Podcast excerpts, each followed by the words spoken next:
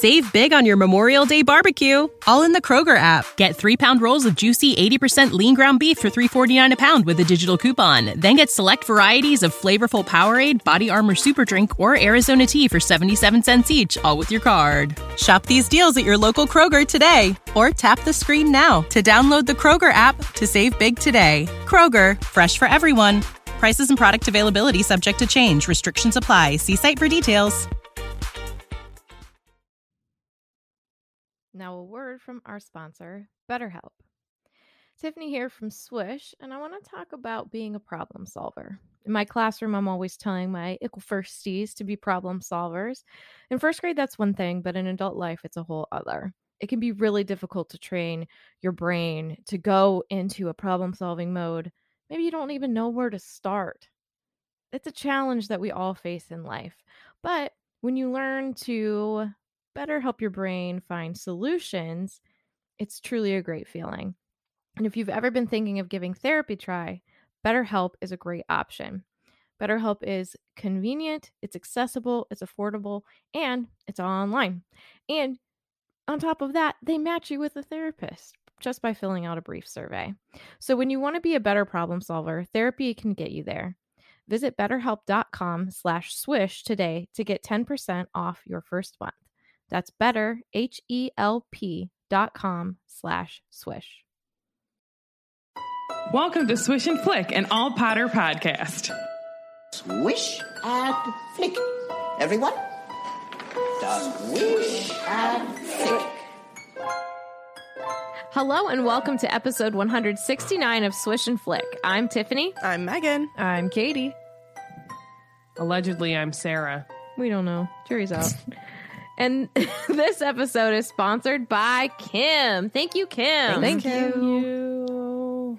Today we will be discussing the first half of Chapter 27 of Harry Potter and the Order of the Phoenix, the Centaur and the Sneak. So make sure that you have read that chapter and you're ready to trot your way into the details. Before we begin, Meg's Mouse Tales has weekly profit news. So Katie and I just got back from a little staycation at Universal, and there was so much new merch at the Wizarding World of Harry Potter. I was like overwhelmed because usually we go there and we always make the rounds. We always make the rounds, and like maybe we'll see one thing, but like 9 times out of 10, there's no new merch. There was lounge fly bags, nice Harry Potter lounge fly bags. They're so cool. Passport covers, luggage tags. Yeah, luggage tag, new masks, which I know it's kind of weird to talk about that. It's just so weird that I have like a collection of masks, but they had a really cute new Hogwarts mask that is like white and gold, and then they also had a chocolate frog mask and Bertie Bott's mask. And wasn't there another one? There's two Bertie Bott's. Yeah, that's right. Two different ones. So yeah, there was just a ton of new merch, and we posted it on our Instagram if anybody's interested in going to see it. The new Quidditch stuff. Oh my gosh. Yeah, there's a whole new Quidditch line that is customizable, so you can like get your name put on the back of the shirt, and it's like a keeper line, so it says Ravenclaw keeper, Slytherin keeper, Gryffindor keeper. I almost said seeker, etc. So that was kind of cool because they had like a hat and a shirt, and then they also had like a bag. And yeah, the T-shirt you can get customized, and it kind of like it wasn't a jersey, but it looked jersey-ish, which was pretty cool. Yeah, I really liked it. So we posted it all over our Instagram and the stories. Maybe we'll we should make like a Wizarding World merch highlight. Yeah, that's a good idea. Especially because we don't go to Universal as often as we go to Disney. But that kind of helps out because then when we go, there's more of a chance that there's going to be something new. True. Yeah. They've just been a little bit busier. Yeah. Not a fan. But yeah. And then also I saw this article about, I don't know if anybody has seen this new line of Lego kits that Lego has been putting out, but it's called Lego Art. And the one that I saw was actually at the Lego store at Disney Springs. And it was for Iron Man, I think. And it basically is like, it's like you create a piece of artwork out of Legos, but it like looks like a frame with the artwork, and you can literally like hang it on your wall. Oh, neat. So anyway, it's not actually confirmed, but it's looking really good that there is going to be Harry Potter and Disney, like new Disney ones in the Lego Art. Oh my gosh, I can't, what am I, I'm like, I don't know what is wrong with my brain. We're all not today. Here today. It's okay. I know. I'm like, it's okay. All over the place. So anyway, there's going to be Harry Potter and Disney Lego Art kits through Lego coming out in 2021. So they believe that it's going to be a Hogwarts house crest Lego art that's going to be released, where you can like, it's really cool. Like it, like I said, it's, I think the size is maybe like an 11 by 14 or like a 16 by 20, something like that. But it like looks like a piece of art that you build and can hang on the wall. I know what you're talking about. We saw those at Disney Springs. I think it was Iron Man. And what's really cool about these is, at least with the Iron Man one, it's one kit, but you can build it 3 different ways. So you could like pick which picture of Iron Man you wanted to create.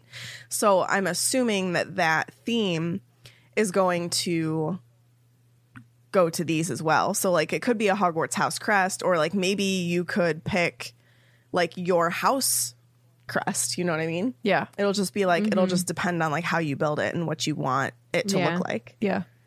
And, but just kind of cool. It, they will come. But just kind of cool, because then it like, it's like the Lego kit that keeps on giving, because like you can build it, and then if you want to like do it again, you can take it apart and you can build it a different way and it'll look new. But I'm sure that their reasoning behind it is so that you like buy 3 of them. But you know, whatever. Yeah, probably. But they're really, really cool. And then for anybody who's wondering, the Disney one, the rumor is it's going to be like a Mickey and Minnie portrait, which would be super cute. So, yeah. That's cute. I'm here for it. 'Tis super cute. But anyway, those are coming in 2021, but there's no date. This is just like a rumor mill, but it looks real good that it's gonna happen. You know, we love rumors here that pose new Harry Potter things, because usually they come true. Usually from the interwebs. Oh my god, I totally forgot about the other piece of new merch that I wanted to tell everybody about. They have, I don't know if we put this on the story, next time we go we'll have to take pictures, but they have the Fantastic Beast wands interactive now. So you can get Queenie, Tina, Newt, Grindelwald. Can you get Yumbledore? I don't know if you can get Yumbledore. Grindelwald's is just the Elder Wand. Maybe his isn't then. I think that it's it's Percival. Because last time I was there, Percival Graves. They had Percival Graves, and then what? Oh, Serafina Pickery. Hers is beautiful. It has like a pink gem on the end. I want it. It's really pretty. Yes, you can get Newt's wand as an interactive wand and like use it. I saw it with my own in the park. I really want to get Serafina's. I think the next wand I'm gonna get is gonna be Serafina's. I've decided. Right meow. Oh, okay. You can have it. I'll let you. Thank you. Hold on. Do you see what this says right here? I'm on the website, Universal's website. They have the Elder Wand, but it's not the Elder Wand. Wands, and it says interactive Ollivander's Elder Wand, and it's a Death Eater wand, I believe. What? It has a skull. Maybe that just means it's made of Elder. Who knows? It's not the Elder Wand University. It looks pretty cool, though. Also, it does look really cool. Last thing I'm going to say about Universal. Sure. Is if anybody is a local and goes to Universal, there is Harry Potter merchandise in their little discounted store at the exit of both of the parks. The store that we found the discounted merchandise at was Studios, I believe. And they had a ton of Christmas stuff. They had like stocking hangers, stockings, T-shirts, like pajamas. Of all the houses. Yeah, pajama pants. They had a ton of Harry Potter stuff, and it was all discounted, like $10 to $15 to $20 off. Yeah.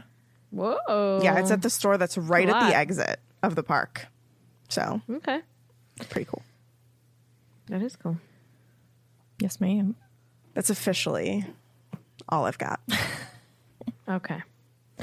So in real-time life right now, it's almost Halloween. We're a couple days away. So, Kate, this just popped into my head. I'm excited, yeah. The author didn't write this. No. Thanks for the warning. I'm just kidding. It's not a song. But I just thought, the recap this way comes. Are you sure the author didn't write that? Well, she wrote that, but not that way. Okay. That was beautiful, by the way. Oh, yeah. All right, so things still aren't going very well for Harry and his occlumency lessons. And the most recent one is interrupted by a scream. Seems that Umbridge has finally decided who she is firing, and it ends up being Trelawney. But Dumbledore steps in like the BA that he is and puts Umbridge in her place. Sure, you can fire my teachers, but you can't banish them from the grounds. Sorry, not sorry. So Trelawney can continue to live there, and now Firenze the Centaur is going to be teaching divination, which I personally would be like really excited about. Yeah. No offense to Miss T, but Miss T. Is she related to Mr. T? Yes. I see the fool. I pity the fool that goes against Dumbledore. I see the fool. So let's summarize some stuff. So, what is wrong? I was gonna make a Twilight joke, but I forgot the guy's name. What's his name? Who? Edward? Edward! Left Bella. Now she's sad, and there's a bunch of blank pages. Oh my gosh! Oh my god. But it would have been so much better if I remembered his name. I could only think of Jacob. Well, you know, missed opportunities. Yeah. Ed, Ed, and Eddie. So Firenze is in the house. Whoa. That's not what he sounds like. That's more of a Remus thing. So should have done that, you know, a couple of books ago. And his class has officially started. A lot of the students are excited. Even some of them are like curling their eyelashes with their wand, which is interesting to me. Hermione points out that this is going to be bad for Dumbledore, which she's not wrong. Umbridge is going to try to get revenge. She knows it. Firenze tells Harry to tell Seamus to tell Dean to tell Hagrid that he should abandon his attempt, but doesn't really give him too much more information about that. I mean, I had to do it. Okay. Da is practicing making Patronuses, except it's Dobby. I almost said Dumbledore. Runs in with a warning. Umbridge is coming. They run. Harry gets caught. He gets brought to Dumbledore, where many people are awaiting him, and he gets questioned by Fudge, and not like the kind you eat, but, you know, Cornelius Fudge. Marietta, permanently disfigured, comes into the room and is revealed that she gave Umbridge information about the club. Permanently disfigured. I have a lot to say. I also want to start this off by saying, 1, I wonder if Firenze can do a handstand. 2, I don't care how she like how Hermione says about him, because she's like, he's a horse, and I was like, you know better than I that. I also personally did not like that. Yeah. But Sarah, my two thoughts. A handstand. Okay, well, let's well, like he's a little bottom heavy. That's all. Maybe he's got some sick abs and he can do it. He does sick abs. Does. Have you seen the centaurs in the movies? Everybody is fawning over him. He ain't got a 6-pack. He's got an 8-pack. He's got like a 12-pack. Do you see that? How many abs do like horses have? Horses have like how many sets of abs plus his own man abs? I need to know the number. Right? Abs. Double abs. The horses have. Whoa! I need to know. What's going on? And also, again, I just say permanently disfigured. I have to say, so Meg was like, "You're not wrong." Meg was like, "So what? What chapter are we doing?" And we flipped to it, and she read the chapter title, and she goes, "Oh no! This is both of us at the same time." Plan. No. When we get to the section, I say Katie and I just leave. Yeah, I agree. Well, I pulled up a lot of things to say. I just have a lot to say. Say it all. We'll just wait till we get there because again, I would talk for an hour about it. We might. Who knows? We just have to be civil with one another. Never. This is not that kind of a show. You never know. Welcome to the show. Okay. I never say her name right, and someone's going to call me out. Parvati. It's Parvati. I know. Is it her name I always say wrong? I think we say Parvati. Parvati. Parvati is how I think I've said it in the past. Parvati. Parvati. There's no two. There's only one R. Parvati. Okay. Parvati starts this chapter out in a very extra way by telling Hermione, quote, "I'll bet you wish you hadn't given up divination now, don't you, Hermione?" And she said it with a smirk. Because there's a new guy in town. Oh, man. Oh, and I'm new in town. So it was after, a few days, Trelawney had been fired from being the divination professor. And Parvati is curling her eyelashes around her wand, and I said I feel like Sasa would do something like this. Does it actually do anything? This is when I was reading this, Who knows? Okay, how are you, when you have a curling wand, or, an eyelash curler, you go in and you clamp. So, how are you? Looks terrifying. I would never do either of those things. Oh, magic or not. I've really, as much as my hair is super curly, my eyelashes stick straight out.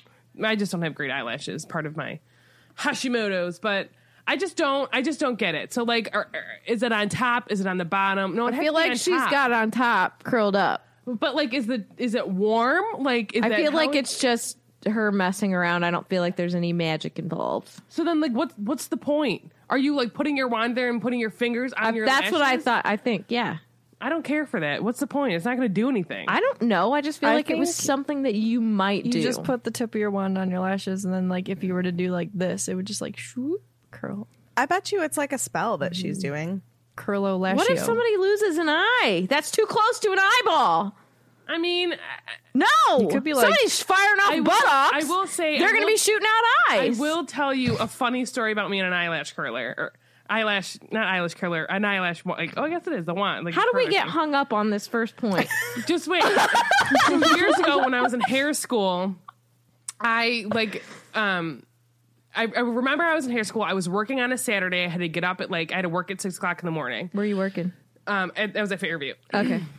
And so I had to get up crazy early. And I remember I'm I'm going to put some more effort into myself. So I decided to curl my lashes to put mascara on. Sure. Well, I had in the past stepped on my eyelash curler, cut my foot open, however many weeks before then. Wow. Oh, it's not that bad. But it sounds bad. So didn't think anything of it. Sure. Left my curling iron, didn't even try to unbend it because it was kind of bent. Well, then I didn't cut my I went to curl my eyelashes. Oh no! And then I was putting mascara on and going, wow,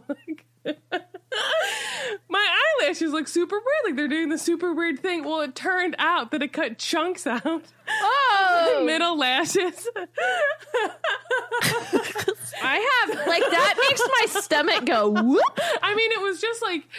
Have you ever trimmed an eyebrow? It's just cutting. It was not they didn't get pulled out or anything. They literally got the way the metal was. They got a little snipped.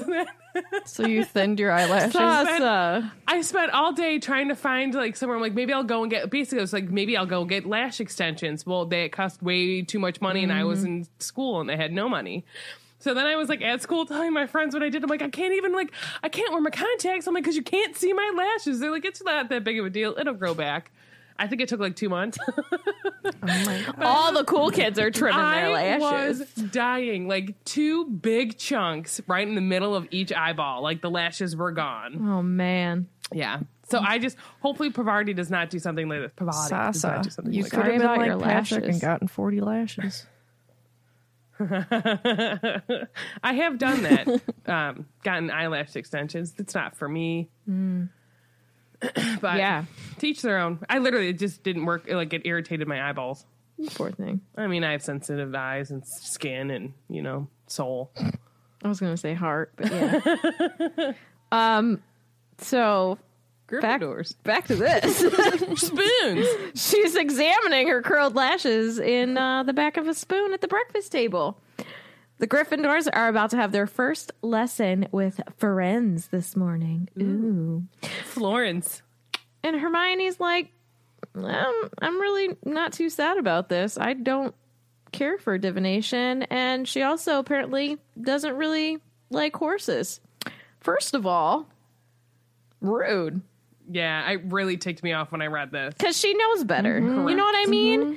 Part of me wonders if she's just saying this to make them angry, but at the same time, rise above. You shouldn't say things like that to people because that's incredibly insensitive. I agree with that statement.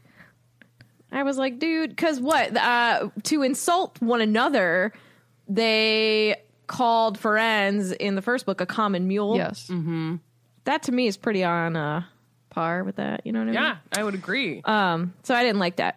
Hermione. And again, it's Hermione, she knows. But I think that she's just trying to be I think she was trying to dig at them and just be like, whatever. But it shouldn't have been said. Yeah. Go ahead. I think that she really is sad about not being able to take divination with Firenze, and this is just kind of her clap back at Parvati for just kind of being. You think? I don't think she cares. No, I think that she is interested in Firenze's teaching, and I'm by no means saying she should have said that because that is a big no-no. But I think that it's her teenage way of just being I don't care, but she really does care. You know what I'm saying? I think part of it too is we do forget sometimes that remember Hermione with Gilderoy, she liked him because he was attractive, right? And everyone thinks that Firenze is really attractive as well. He's not a bad looking. Would you say centaur. He's hot to trot?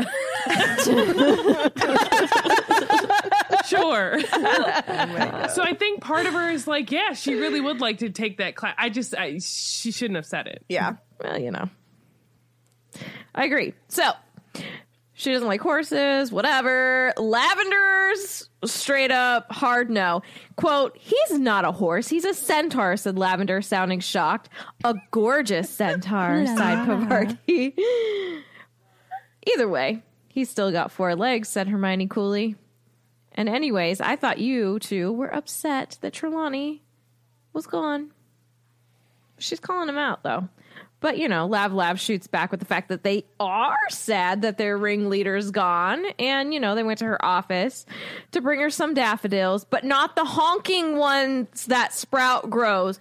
Pause. Hard stop. Why are you being shady towards Sprout? Why do you need to say pause and hard stop? Because you pause and then you stop it completely.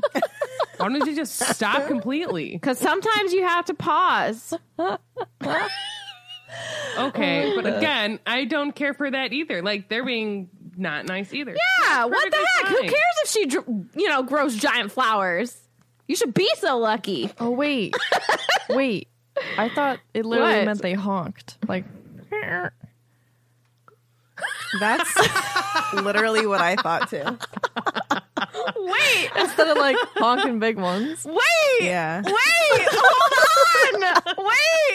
Can you make that noise again? Okay. I thought they were honking. Those are honking big. That's what I thought. Okay. So we're split O'Malley's and Petrus's here. Hilarious. What did the author mean? Discord.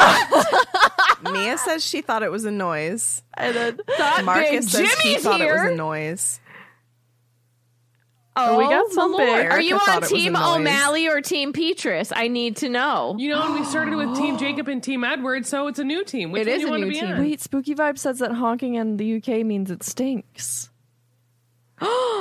So wait, like but daffodils do actually smell, don't they? Oh wait, no, those are daisies. Wait, I always want to say dandelions. Do you mean stinks as in smells bad, or stinks as in like it's not a nice flower? Like that stinks. Oh, wait a minute. According to the fandom, like the Wikia, it says a honking daffodil is a magical flower that presumably resembles an ordinary daffodil, except for the noise that it makes. Pomona sprout grew some in the Hogwarts greenhouses, but Lavender Brown disliked them, preferring to give regular daffodils as a going-away present to Sybil Trelawney. Where the heck is this second one from? Click that.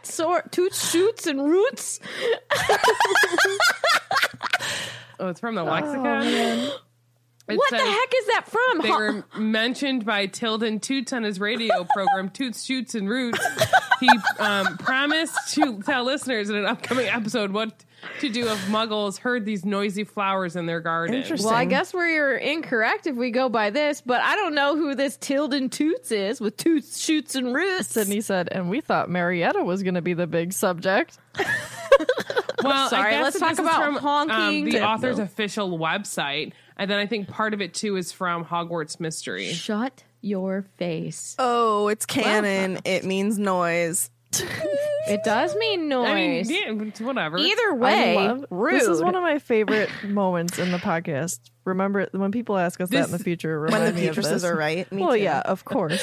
This is like, what it says, according to the Wiki. Just a word.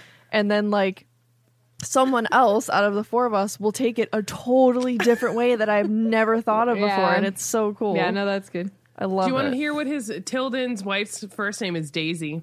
Of course. Daisy Hookham. Toots, roots, toots, shits, and roots. Toots, shits, and roots. So his radio show, this is from behind the scenes, could sometimes be heard when one switched on the radio and extra stuff prior to the site's redesign in 2012. That was on the author's official website that I don't know if it's still does that exist anywhere? I don't know.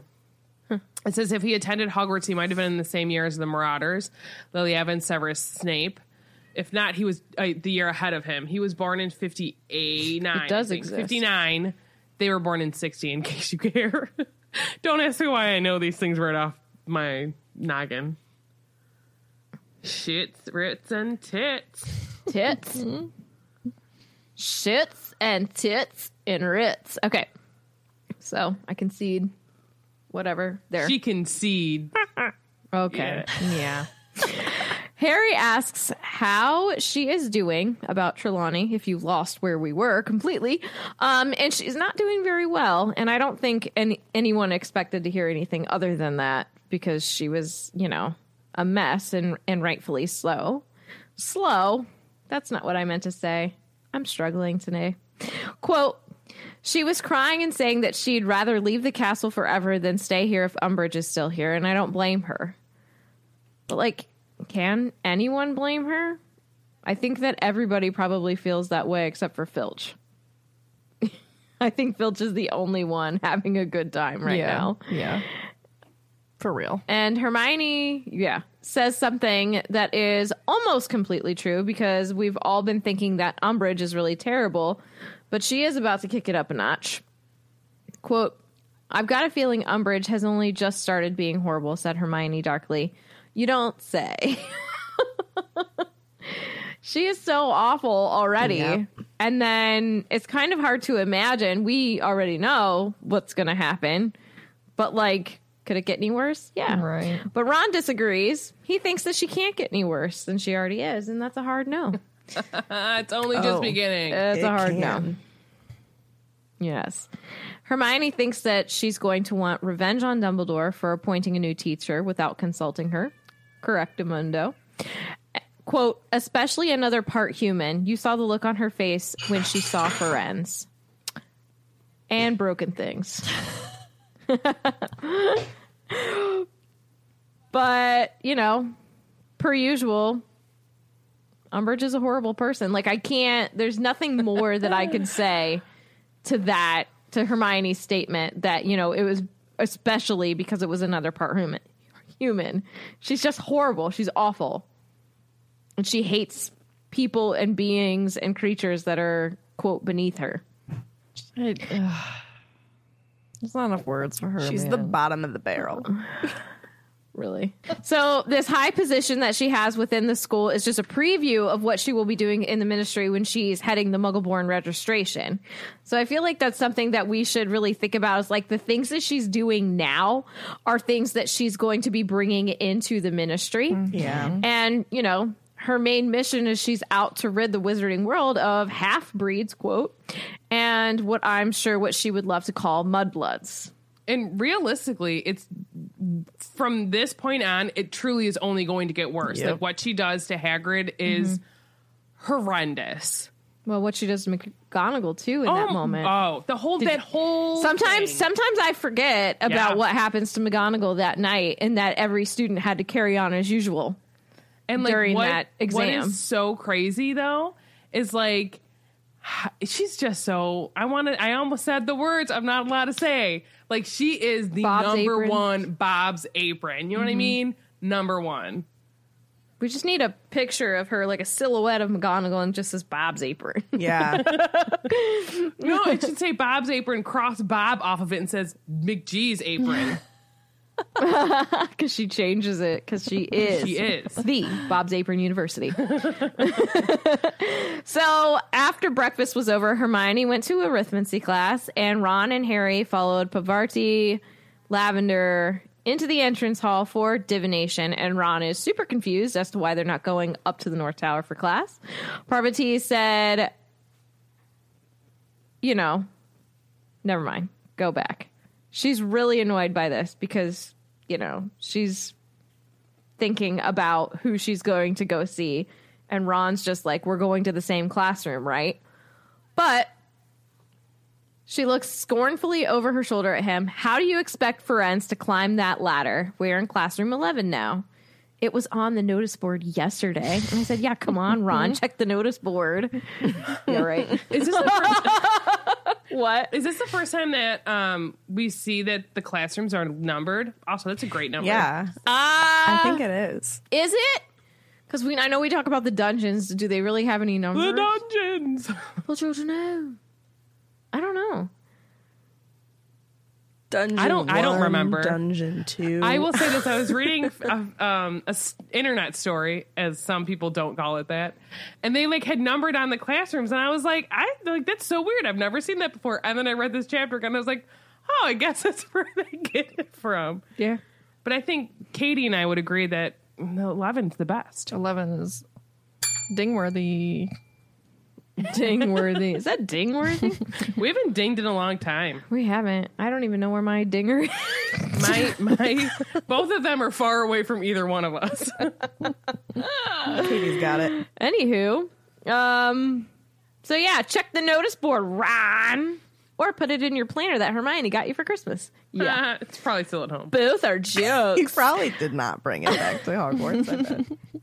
Heck no. So let's talk about Classroom 11. You ready? Quote, Classroom 11 was situated in the ground floor corridor leading off the entrance hall on the opposite side to the Great Hall. Harry knew it to be one of those classrooms that were never really used regularly, and that therefore had the slight neglected feel of a cupboard or storeroom. He would know. Aww. Too soon? Is that too soon? Tiffany. When he entered it, right behind Ron, he found himself right in the middle of a forest clearing. He was therefore momentarily stunned, as I would be if I walked into a classroom and it was a forest. And I really wish we could have seen this in the movies. There were, you know, a lot of missed, could have been beautiful. A lot of missed opportunities. It could have been. Like, who did the magic for that? Him? Do centaurs have magic? I think so. I don't know. Maybe Dumbledore. To accommodate him. Maybe Dumbledore. Wait, Dumbledore did do it. Friend says did that. He? Yeah. Oh. When? He says it. Oh. I didn't get that he said like Dumbledore made this happen. That's what I explicitly want. Professor Dumbledore has to tell me exactly this classroom for us. But that doesn't mean he did the magic. That just means, hey, I gave you room 11. Do with it as you please. Maybe he drew up some chairs. Yeah. We don't know. Maybe he drew up some moss. He draw up some trees. Yeah. Draw up some grass. Draw up a stump. So you can sit on it with your rump. I was going to say something with rump, and then I couldn't think of anything best. You know? So let's go into the classroom some more. The classroom floor had become springily mossy, and the trees were growing out of it. Their leafy branches fanned across the ceiling and windows so that the room was full of slanting shafts of soft, dappled green light. The students who had already arrived were sitting on the earthy floor with their backs resting against tree trunks or boulders, arm wrapped around their knees or folded tightly across their chests, looking rather nervous. And in the middle of the room, where there were no trees, stood Ferenz, hair blowing in the wind like a Pantene commercial. Pantene so we or Herbal Essence? Herbal Essence, my bad. Pantene isn't great. We talked at length with Sasa last time about Ferenz. I thought you were going to say about Pantene. Hold on. I want to... Anywho. So we talked at length last time with Sasa about Ferenz, and we know that Ferenz was essentially booted out of the forest. Almost literally. Basically, like, left to basically, stay alive. Trampled on him. So anyways, yeah. Dumbledore appoints him as the new divination teacher, and so both Ferenz and Trelawney are... Oh, wait, never mind. That's after Dumbledore's back. So both of them essentially teach this class after Dumbledore's reinstated, after, he has a lot of style. And But Ferenz, to me, is a liberal centaur. Yes. Mm-hmm. Yeah. And is open to having relationships with witches and wizards, right? Mm-hmm. So Ferenz is like more open to having relationships and working with witches and wizards than kind of staying separate and, only taking care of their own. He's a progressive. Like, I feel like, yeah, Ferenz, like, I feel like he's the one that kind of read the stars and all of that and knew what was going to happen. Because I think we talked about this before in the first book with, Mars is looking bright and all that jazz. And Mars is bright tonight. Isn't that how he says it? No, and all that jazz. There's a lot of Mars talk in my section. Mars, okay, good. What I like in what Ferenz says is like, they're like, we're looking at the stars. We're like, and yeah, we can get like, it could be wrong, but like, it's just, I just like the way that he like interprets everything and says like, even just how the centaurs interpret things. Well, I think especially with Mars, like, isn't that the god of war, and correct. War is coming. Correct. So war is kind of already started. I just feel like he knew and probably maybe tried to talk to the other centaurs and this is resulted in him not being able to live in the forest anymore. And I think doing a series on centaurs for Felix Files would be really cool to do. I think I brought that up last time, but like doing Ferenz's profile and all of that, but then also opening it up to like where centaurs like originated in history and in mythology, and going into all of that would be pretty cool. Yeah, I think we discussed this last episode when I was reading a bit about it on the internet. Yeah, I think this would be good. So in 1996, Dumbledore hires Ferenz as the divination teacher when Umbridge, the then High Inquisitor of Hogwarts, sacked Trelawney. This resulted in Ferenz being cast out of his colony because he agreed to teach, probably... for Dumbledore, you know what I mean? And I don't think the centaurs liked that very much. And it was considered a betrayal of their kind. And he was even attacked, as we see in just a couple of minutes as I read. And they probably would have killed him if not for the intervention of Sarah's main man, Hagrid. I got really confused as my what? Your main man. Your main man. You guys just chuckled at the same, like it sounded exactly the same. Your chuckle. Is that better? Thank you. Mm-hmm. And just so we kind of know what. Sorry, no, like we then said mm-hmm at the exact same time together, and then we just like looked at each other like it's like we share our brain. Okay, go ahead. It's like you're married. Mm-hmm. After Dumbledore dies atop the astronomy tower in 1997, Firenze attends his funeral and pays his respects. And I think I'm not sure if we see him later on in 7, let me see where this is from. Oh, it says that he shows up in the Battle of Hogwarts, so he's there after Snape flies out the window, essentially, right? Like a bat out of you-know-where. Anyways, back to this chapter. We'll get into Friends a little more. I feel like we're going to have a lot to say about him. So they're in the classroom, right? It's the forest, and right off the bat, the Potter effect happens. Firenze is like, hey, bro, we meet again. And there's a couple of moments, and I live for the moments, right? Hi, said Harry, shaking hands with the centaur, who surveyed him unblinkingly through those astonishing blue eyes, but did not smile. Good to see you. No, there's not a last to but I just thought I'd throw that in there for effect.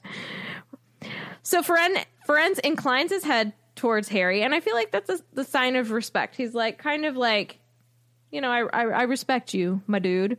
And he tells him that it was foretold that they would be meeting again, probably back in Sorcerer's Stone when Mars was super bright.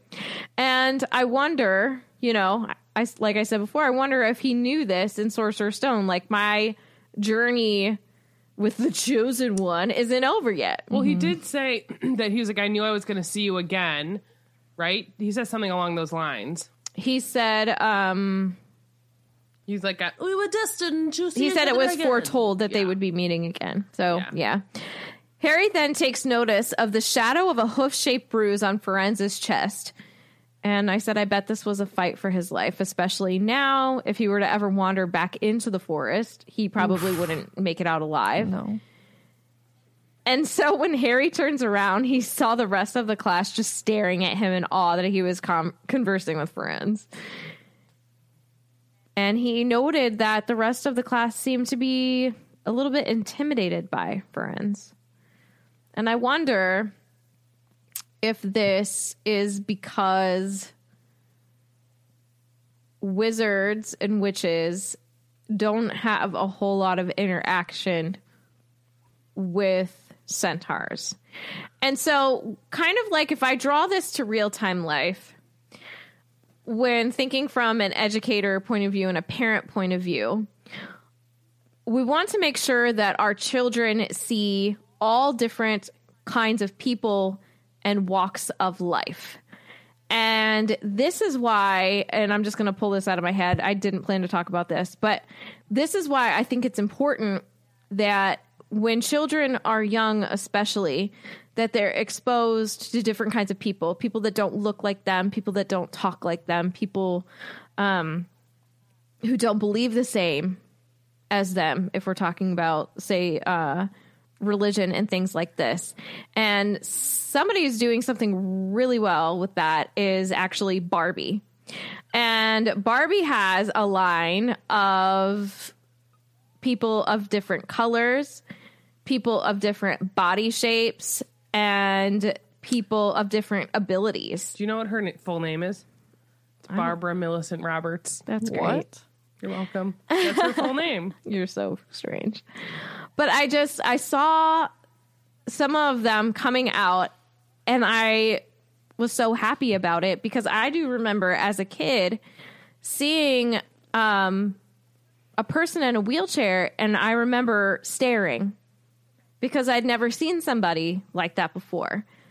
And so it's good for us to expose children to all different types of people. And I think this is why the class feels so intimidated by him, because they're not exposed to centaurs. There's a lot of hands. Is everyone's hand up? I can't see the rest. I don't know. Mine is not. No. Who Megan was first? Go first. I don't know whose hand was up first. Sure, go ahead. It's quick. I just wanted to say that somebody who's been doing that since before Barbie would be American Girl. And I just really love them as a company and highly recommend getting your kids an American Girl doll that doesn't look like them, or just what's even better, giving them the magazine and showing them all of the options and just letting them circle one, because and I know that like this has nothing to do with the chapter, but it's a great conversation. My mom sent the page of all the American Girls to pick out for one of my nieces and or cousin, I don't know, she's like my cousin's kid, whatever that's called, and she literally just circled every single one. None of them, like not even any of the ones that looked like her. She didn't even like really the one that looked like her. She circled all of them, the boys, the girls, the one with hearing aids, like didn't matter. She just circled all of them, and I just thought that was so great. Kids don't know. They don't know unless it's taught or any of that. Yeah, they don't know, they really don't. Dislike unless it's taught to them to dislike. Yep. Yeah. Who teaches Alana not to like me? That's the real question. It was me. Definitely. What I like with this situation, well, one, going back to like, I think part of this is like the centaurs themselves don't want to interact with humans. And I think with them, they know how it may be one of those situations where like, 'cause I don't know the whole history, how they've been treated in the past. 'Cause sometimes humans aren't nice. We all know this. Great.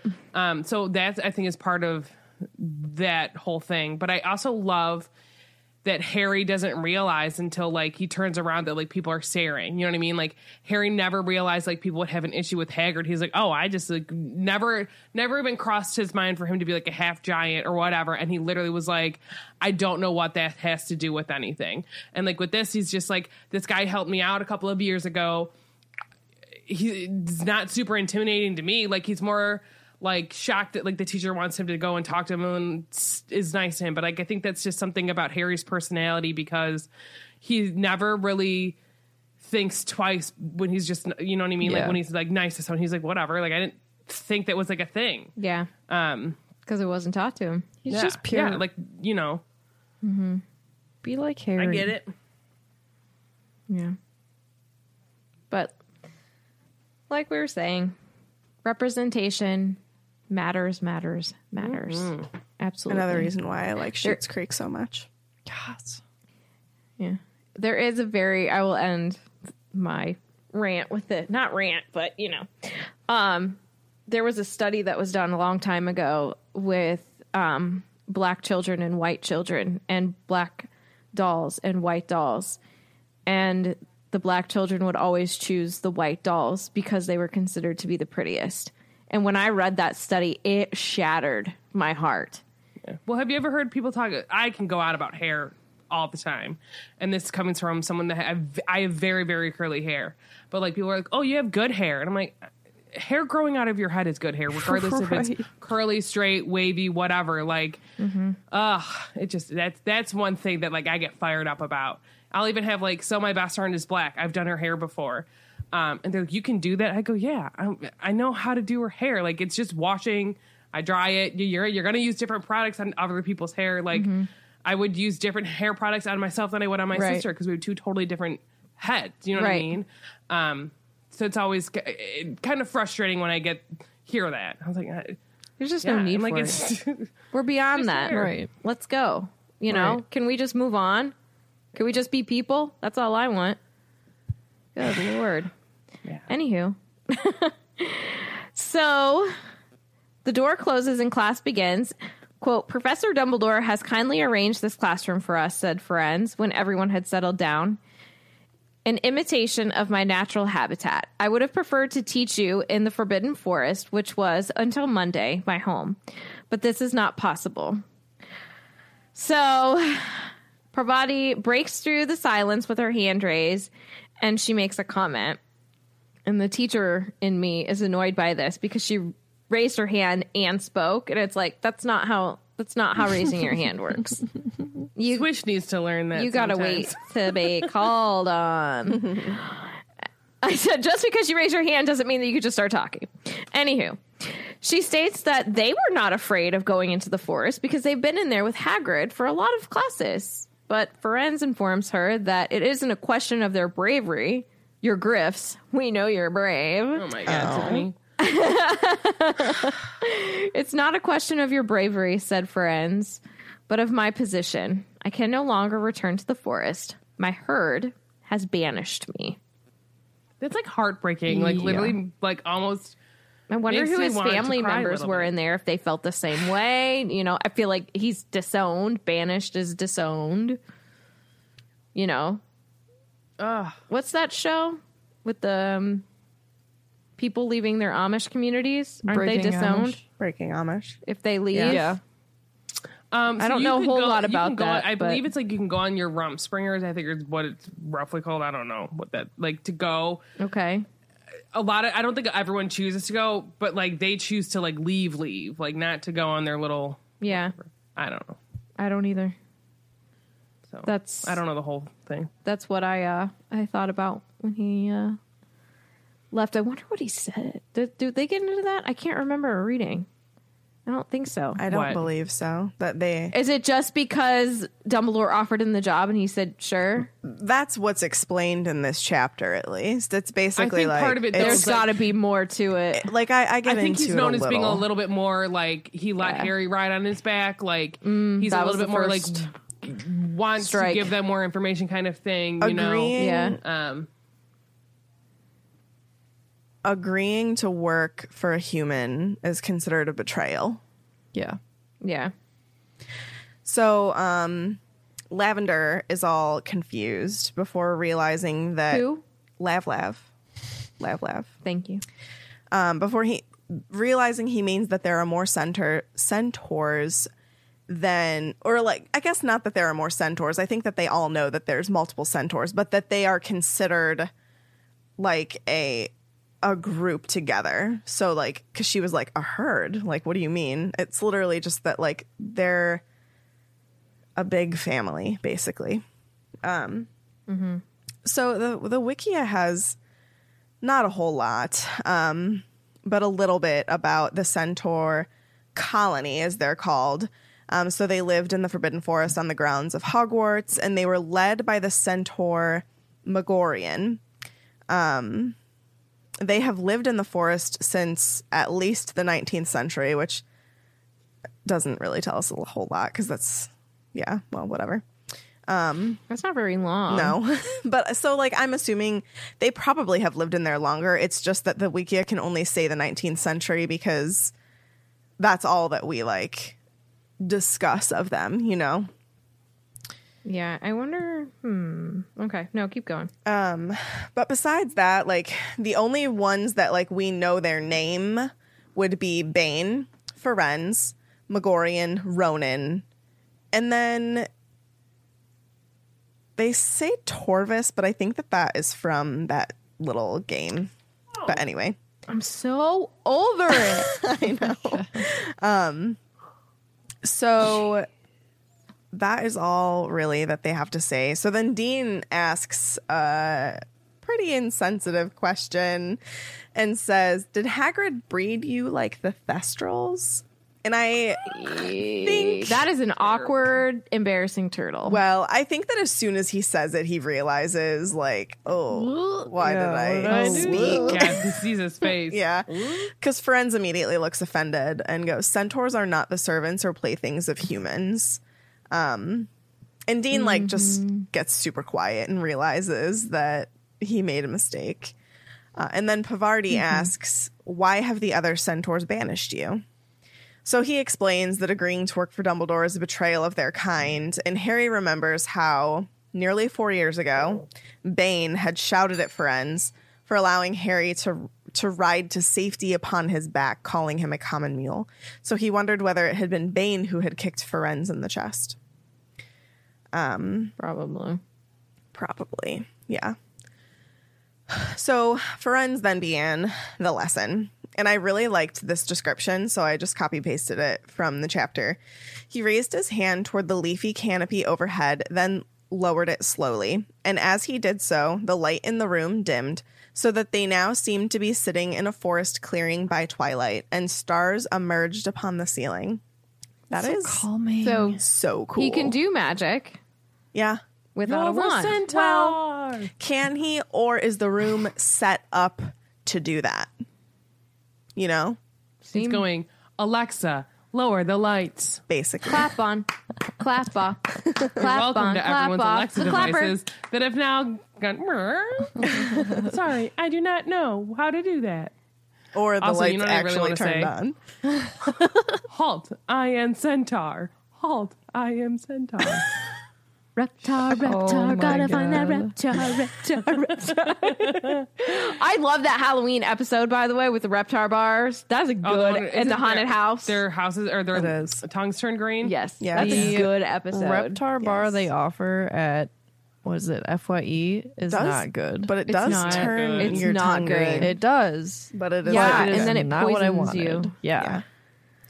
It is gross. Things I remember from Rugrats. Choco, chocolate cheese. I just remember the episode of Angelica eating the watermelon seed. What about the Clint of the Dukes? Oh, that's such a good episode. What? The Clint of the Dukes? I like the episode where she thinks she breaks her leg. Yeah, it's a good one. It's the Clint of the Dukes. The one where she breaks her leg. And I say this to this day. So however long it's been out, over 20 years. Because she's like laying in bed and she has to call her uncle because she needs, I need a tissue. And I say that all the time. We should start a Nicktoons podcast. Dude, yes. Let me just add more hours to my day. I'm so here for it. It could be called like, instead of Nick at Night, it could be like Nick at 30 because we're all 30. Don't steal our ideas. We copyrighted that right now. All right. Let's move on. So Ferenz tells them all to lay back and look toward the ceiling, and a twinkling red star winks at Harry as he looks up. Ooh, it's a flirty star. War. What is it good for? Absolutely nothing. Ha! Megan's over us. I'm just letting Rugrats. You do your thing, whatever. Chucky Finster.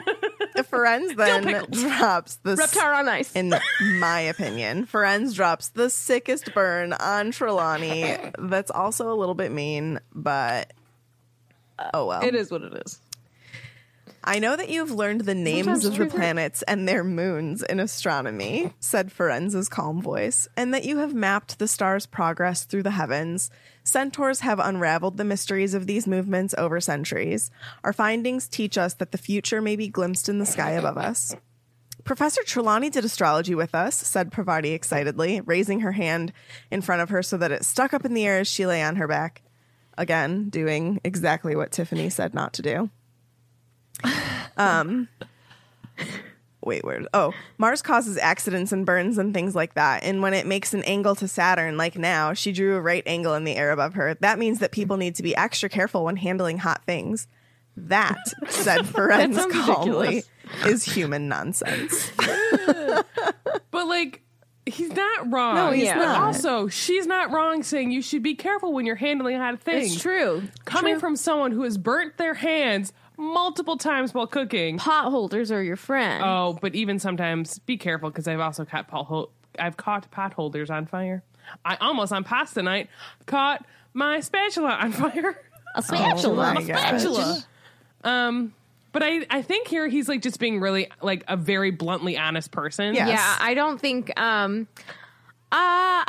he knows how to like he's not gonna play around. I don't think you know what I mean. I'm just gonna say it. I think Centaurs are just very straightforward, and they don't care about feelings in that way. So like he's not gonna be a whole new person. He's just gonna say what he thinks is the truth. Yeah, take it. They're pretty blunt. How you want. Yes, blunt. So he basically explains that like trivial things such as tiny human accidents are unaffected by the planetary movements, and that Trelawney wastes her time on fortune telling. And he isn't here to tell them about that. He's here to tell them about the wisdom of centaurs. It's impersonal and impartial. They watch the skies for great tides of evil or change that are sometimes marked there.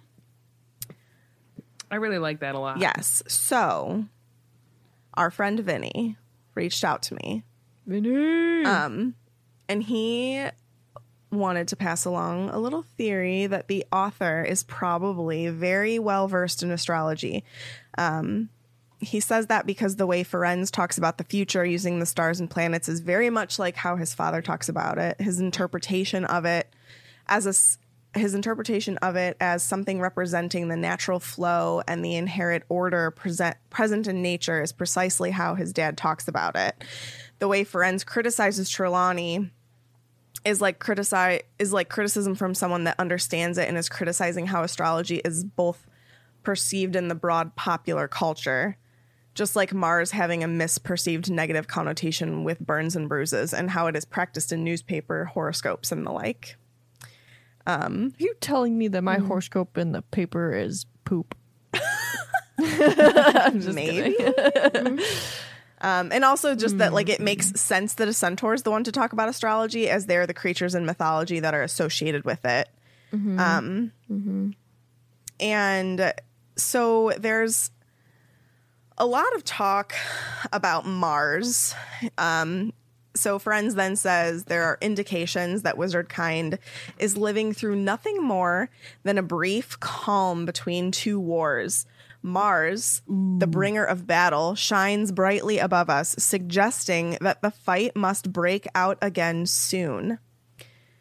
And how? Which I find super interesting. So I pulled a little bit from the from the wiki on Mars. Let me see here. Ever heard of Mars bar? I haven't. Yeah, they're pretty good. Yeah, it's like a Milky Way. Harry likes Mars bars. Yeah. See, I'm not into Milky Ways. So I guess that like a 3-month, and I don't know how 100% factual this is, but I believe that in like other countries, not Canada and the United States, a Milky Way there is called a Mars bar, and a Three Musketeers bar is called a Milky Way. Correct me if I'm wrong. Interesting. Ooh, there's some fact. I also learned that a 1,000 grand bar or 100 grand bar used to be called a $100,000 bar or whatever. Because my mom and my aunt were kept calling them, like, that's not what it's called. Those are and good. I learned that's what it used to be called. Those are since sugar I've high city, man. Yeah. Megan, I have to tell you something. When I saw your link in here, I don't know why, but it popped into my head. Let's talk about men's. What? Instead of shoes. Oh. Let's talk about men's. Let's talk about men's. Oh my God, men's. Let's talk about men's. Men's. Oh my God, men's. We only have one. Oh my God. We do. That we know of. Ooh. Some people believe we haven't been there. Men. Men's. The cameraman, men. It was all just the setup. Just because, you know, the whole world likes to go along with our conspiracy theories here in the United States. They just do things for us. Anyway. Men's. I just wanted to touch upon the points when Mars is mentioned in the series. So taking it back to Sorcerer's Stone or Philosopher's Stone, Mars was noticed to be bright by Ronan and Bane, whom Harry and Hagrid encountered in the Forbidden Forest. Right now that we're talking about, Ferenz points out Mars during his first divination class and refers to it as the bringer of battle. And then Sybil Trelawney had also discussed Mars in her class, pointing out the fascinating angle the planet made to Neptune with her orrery and teaching that it causes accidents and burns. But I wonder if that has anything to do with, like, so Aries, right, is like the sign. Also, Aries is the god of war. Like, I wonder if that has anything to do. Yeah. I've always been told that Aries are accident prone. I wonder if that's a correlation. I will say. Probably. I know I'm very accident prone. I should be in Aries then. Just a thought that literally just popped into my head. I trip over air. Katie. So do I. And geckos. And, no, they trip over me. Katie, no, they trip over me. So I was interested. Basically, Mars in current times right now is also shining brightly in the air. That is like a thing for the next couple of months, I think. Like right now in our life? Yes, like in real-time life. It is shining bright currently. Like a Mars planet. Which I find interesting because I feel as if that matches very well to current events. And I find it interesting that it's called the bringer of war. There's just a lot going on in the world and a lot of tension and a lot of division. And to me, it just fits kind of creepily well into life. Don't they say that Mercury's in retrograde right now as well for like I believe so. Chunk of time? Yes. And it's like longer than usual. Again, you know, I like to watch some things on the TikTok, and there's a lot of talk about like all the crazy things with the planets right now that are really aligning a lot with current events. So I just found it interesting. So I went to astrology.com to pull up information on Mars in general. So Mars is the planet of passion. It's the action planet of the zodiac. The red planet, after all, should be pretty fiery, and Mars does not disappoint. So energy, passion, drive, and determination are all right up Mars's alley. This planet commands you. And yes, Mars does rule the military to stand up, be noticed, and get things done. Sitting on the sidelines belongs somewhere else in the heavens. Simply put, Mars speaks to the power and confident expression of the individual. Which I really liked, because I think that like Mars shining brightly in the sky right now could be taken in two different ways. It could be taken in the sense that like there's so much division and there's so much conflict in the world right now. And like a lot of people are talking like, oh my gosh, like a civil war could happen. Like all of these, like just a lot of talk. But then also I liked what this said in the sense that like maybe it's shining brightly in the sky right now to tell us that you can't sit on the sidelines and you have to stand up and get noticed and get things done and just like be confident, and hopefully that will help change occur. So I don't know. Maybe I think that it's just like, I just find it interesting. So take from that what you will, but I think that with Mars being bright right now, with how it lands this year, just with the time frame of it, it's just interesting. So anyway, Harry says that this lesson is probably the most unusual lesson that he's ever had at Hogwarts. They burned sage and mallow sweet on the classroom floor. So I looked up what the benefits of burning sage are, and I'm guessing that what they are doing it for is that, where did it go? Well, it may help boost cognition. So like improve your memory and focus. So like it helps them focus on the stars and like what they're reading. It helps soothe stress, improve your mood, and it may cleanse or empower specific objects, or dispel negative energy. Mm-hmm. And then mallow sweet, I could only find something about mallow sweet on the Wikia, so I don't know. I'm guessing is it only it's magical. I wasn't sure if it was like a real thing or not, but it's a magical herb. So mallow sweet, along with sage, is a magical herb that centaurs burn to observe the fumes and flames in order to refine the results of their stargazing. Is it like a marshmallow? That'd be kind of cool. Oh my gosh. It made me want a s'more real bad. I don't know how to read, so I Googled mallow sweet, and I was like, oh, there's something on Wikipedia. It's marshmallow. She Googled marshmallow. No, I Googled mallow. Oh, you clicked on marshmallow? I Googled mallow sweet.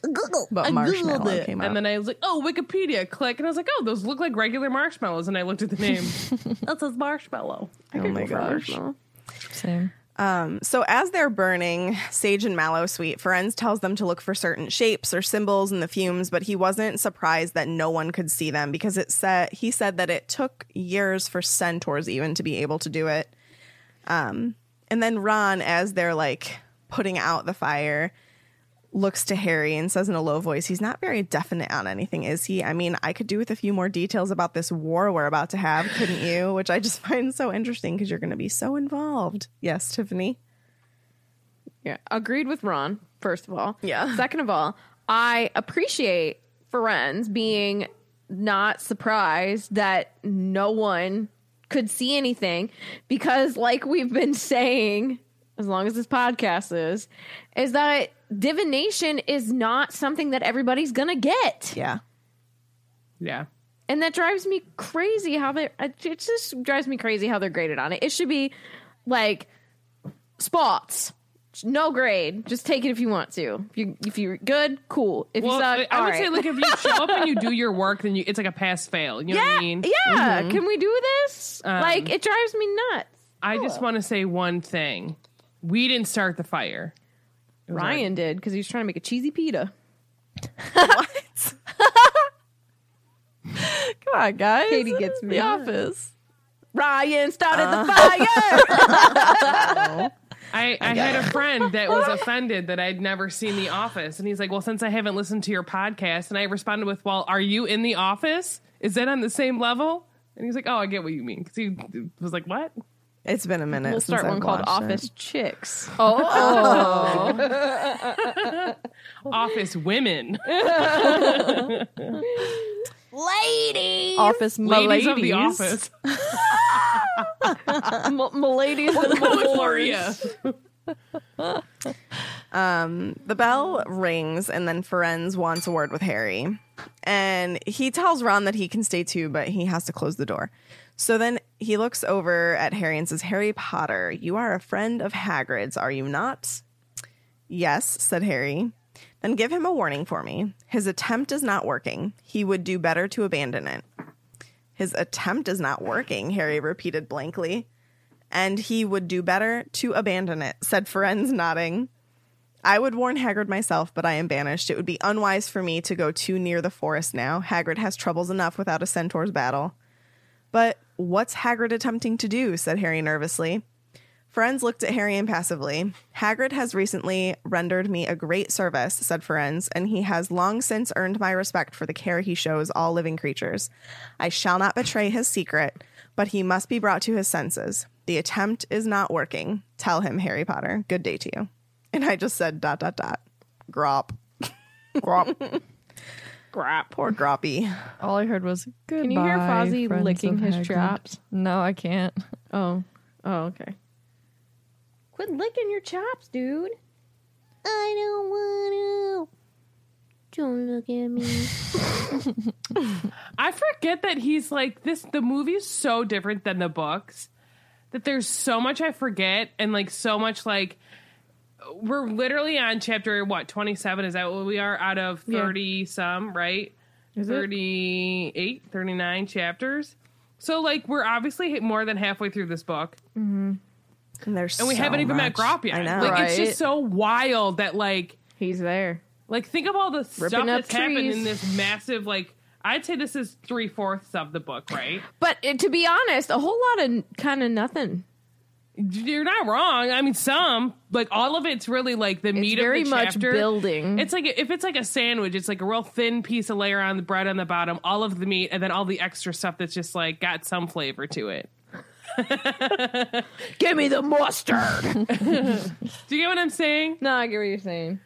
It's kind of like when you're eating a burger and somehow your bun ratios get off as you bite. I hate that. Isn't that the literal worst? You get to the end and you're like, oh, that's my finger. There's no more bun.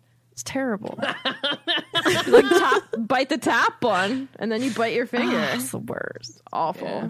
Dude, bun to burger patty ratio. You gotta have it spot on. Important. Don't let that burger slide. Mm-mm. Mm-mm. I am the person like I will take it apart just to put it back together so it's all like but stacked neatly on top of each other. You just run out of bun. I guess. I never run out of bun. I don't know. Anyway, Harry Potter. So if you remember, not too long ago, the Quibbler interview was the big talk. The Quibbler. And the happiness that Harry had been feeling from that was pretty much gone because March had been dull, and that turned into a squally April. And I had to look up what squall meant. Like, I don't know. I just didn't know what that word was. So if you didn't know, it's a sudden violent gust of wind or a localized storm, especially one bringing rain, snow, or sleet. So, for example, low clouds and squalls of driving rain. So basically, it was a rainy April. Ohio gets squalls. Mm-hmm. My whole life is a squall. April showers bring May flowers. Right? May flowers bring pretty. And also, Harry's life seems to be one long series of worries and problems. Again, and it's going to be that way for like a while, Harry, so buckle up. And Umbridge was still overseeing all of Hagrid's Care of Magical Creature lessons, so it was hard for Harry to get this message along from Firenze. It's been at least a month now. He's trying to pass it along. Finally, he comes up with the idea with like, oh, I lost my copy of Fantastic Beasts. I need to talk with my teacher and not be overheard by Umbridge. And Hagrid, even now, like, I don't even know how long this has been going on, but Hagrid's described as having puffy, blackened eyes. So something's still going on. We know. Harry doesn't. And at first, when Harry tells him the message, he looks taken aback. But then he's like, well, friends, he's a nice bloke, which it was autocorrected to block. He's a nice block.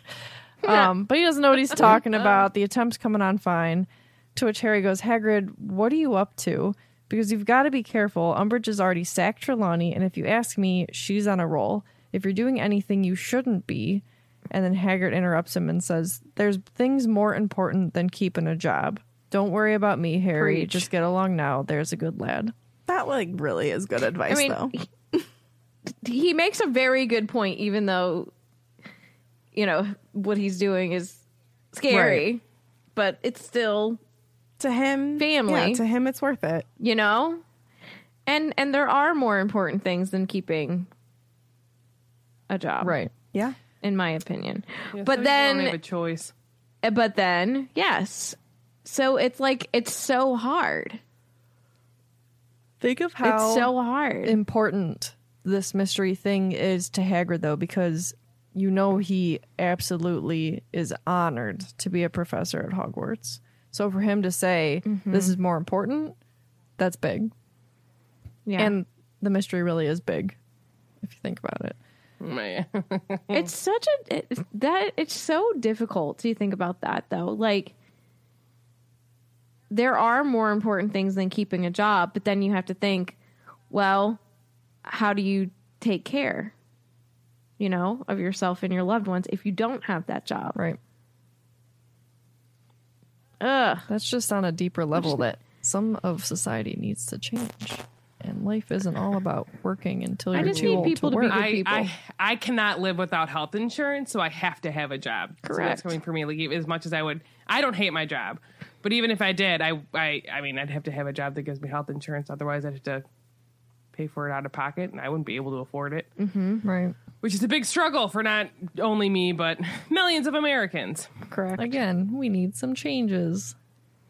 I'm currently struggling with it. Mm-hmm. Mm-hmm. It's good. It's good. Oh, and guys, by the way, on top of all this stuff that Harry's dealing with, it's still OWL time for the fifth years. And all of them are feeling... forgot about that. A little bit of stress, right? Poor Hannah Abbott, fellow Puff, she's the first to have a breakdown. She burst into tears during herbology of all classes. Like, that's like the puffiest of Puff classes, right? And she sobbed and said she was too stupid to take exams. She wanted to leave school now, and Madame Pomfrey had to give her a calming draught. The poor thing. In case we haven't covered it, I think we have. A calming draught is a potion used to calm a person down. Oops, did not mean to ding that.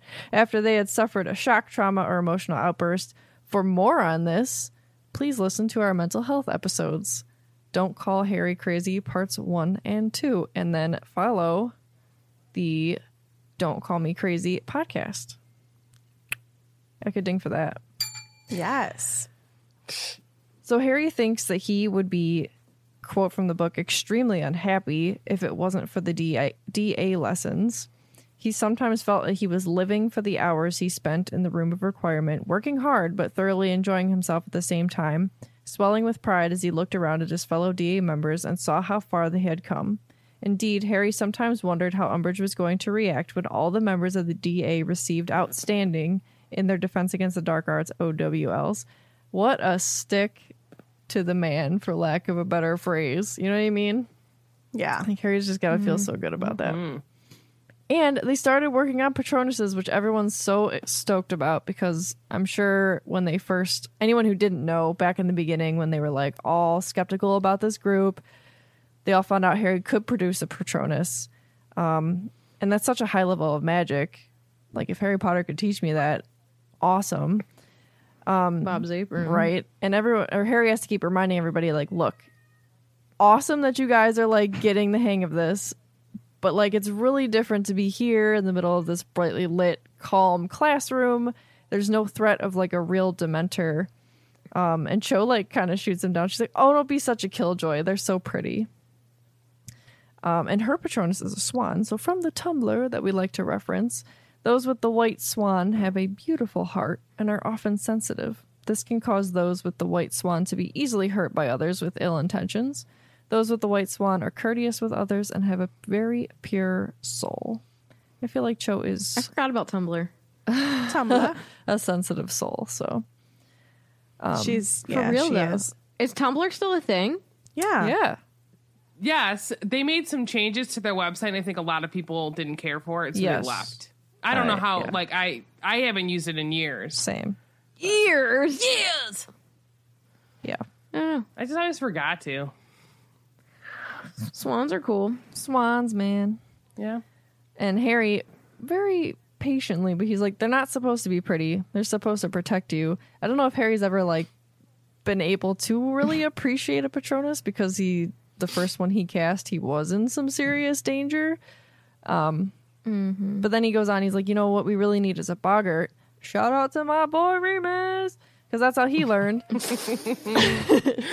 And Lavender. I just want to bring attention to our listeners that she put shout out to my boy in all caps and spelled boy BOI.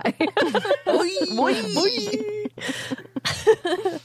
But Lavender goes, but that would be really scary. Oh, what do you think this is for? Just like funsies? Come on. Yeah. Wizard's chests. Right. But she can't. She's not able to do it. She can do, like, kind of a little bit of a non-corporal, but she can't actually produce one yet. And neither can Neville.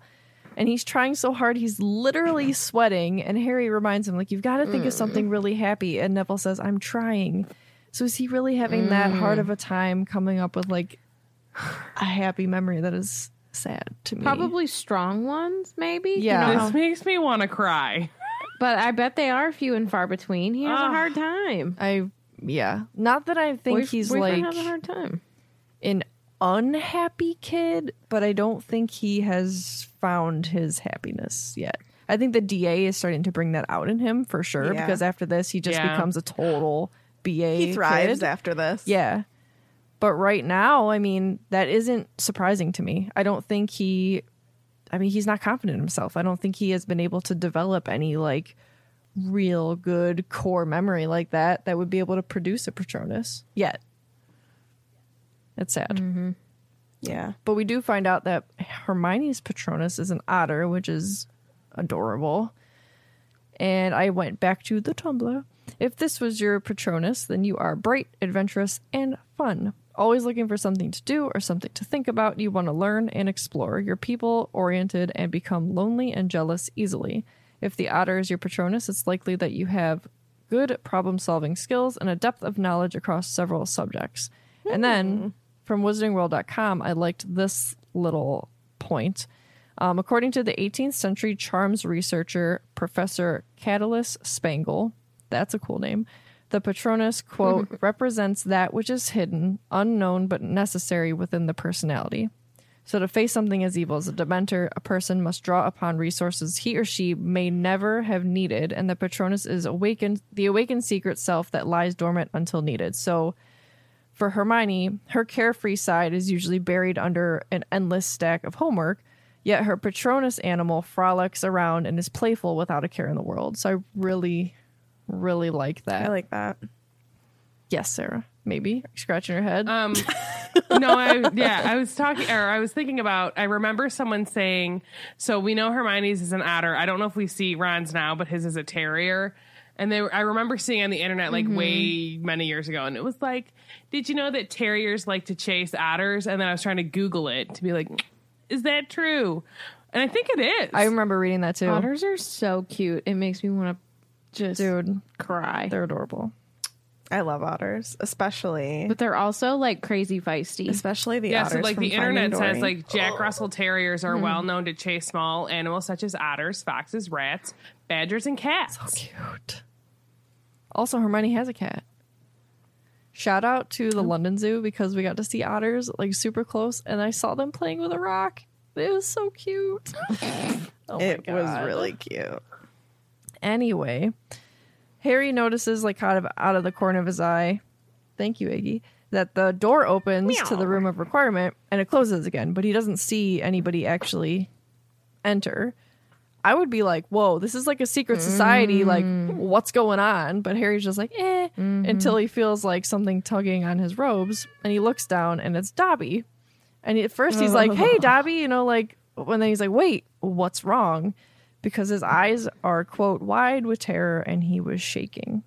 The whole DA, like, falls silent. Everyone's watching them, and the few Patronuses in the room just vanish. And, like, you can just kind of, like, feel the excitement and the happiness just sucked out of the room. Sucked. Yeah. Kind of like a Dementor. Like a Dementor's kiss. Jinx, you only cope. Yes. It's going to be very warm by the time it gets to you. I like warm Coke. Just Venmo her enough money for a Coke vending machine. 50 cents. We're going 90s price. You can get a fountain drink at the ballpark. So Harry's like, oh, I'm sorry. I skipped something. Dobby came to warn Harry, and he says that the house elves were warned not to tell.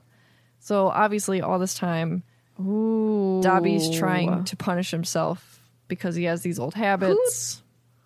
Who told them not to tell? I wonder if Umbridge did. And then Umbridge. She said, if you don't listen to me, I'm like, you have to punish yourself, because she seems that type of person that would do that. Do you think she had them like on the lookout for like suspicious activities? I'm sure. Probably. And then threaten them. Does not surprise me in the least.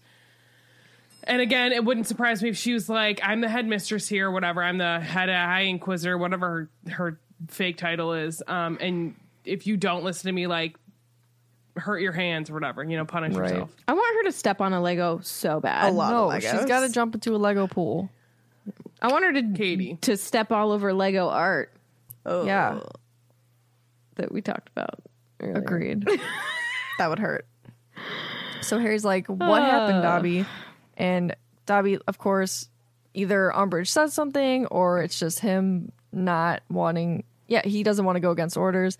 He can't really get it out. He refers to a she, and Harry asks who this she is, but he thinks he already knows, because what other she in that castle would induce this kind of fear in Dobby?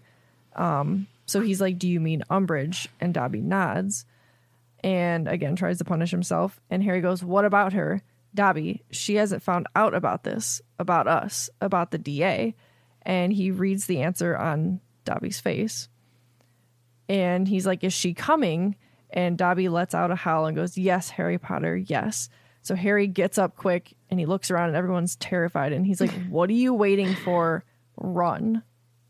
I'm like terrified just like reading this. I know. I know the feeling. So they all hurry to the door. They burst through it, and Harry can hear him sprinting down the corridors. And he's thinking, like, I hope they have enough sense to not try and make it all the way to their dormitories. Like, it's not quite curfew yet. There's the library. There's the owlery. Like, please have some sense and just duck into wherever you can. Make up a story. And Hermione has to yell to Harry to come on. And I kind of like the idea of Harry feeling like he's like the captain that has to go down with the ship. Like, he wants to make sure everyone else is out first before he even cares about himself.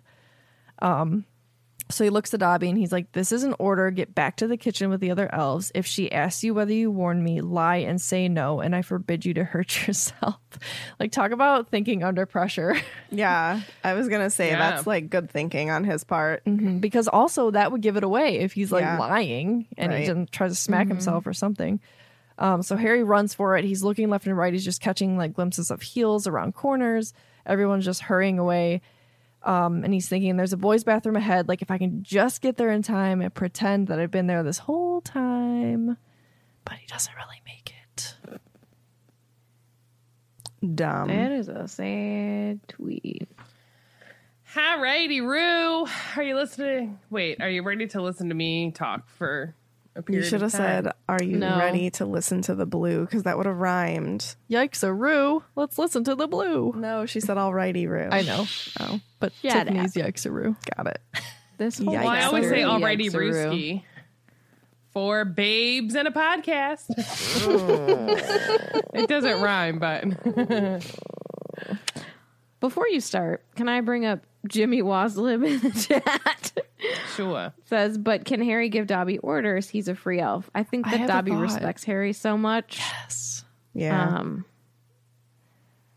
I think he would kind of do anything for him. In Dobby's brain, he like almost sees Harry as not a master, but like, yeah, like you said, he just respects him so much. Like, if Harry tells me something, I trust it. Yeah. 1000%. That's like me and, I mean, that should be like you and your spouse, you know?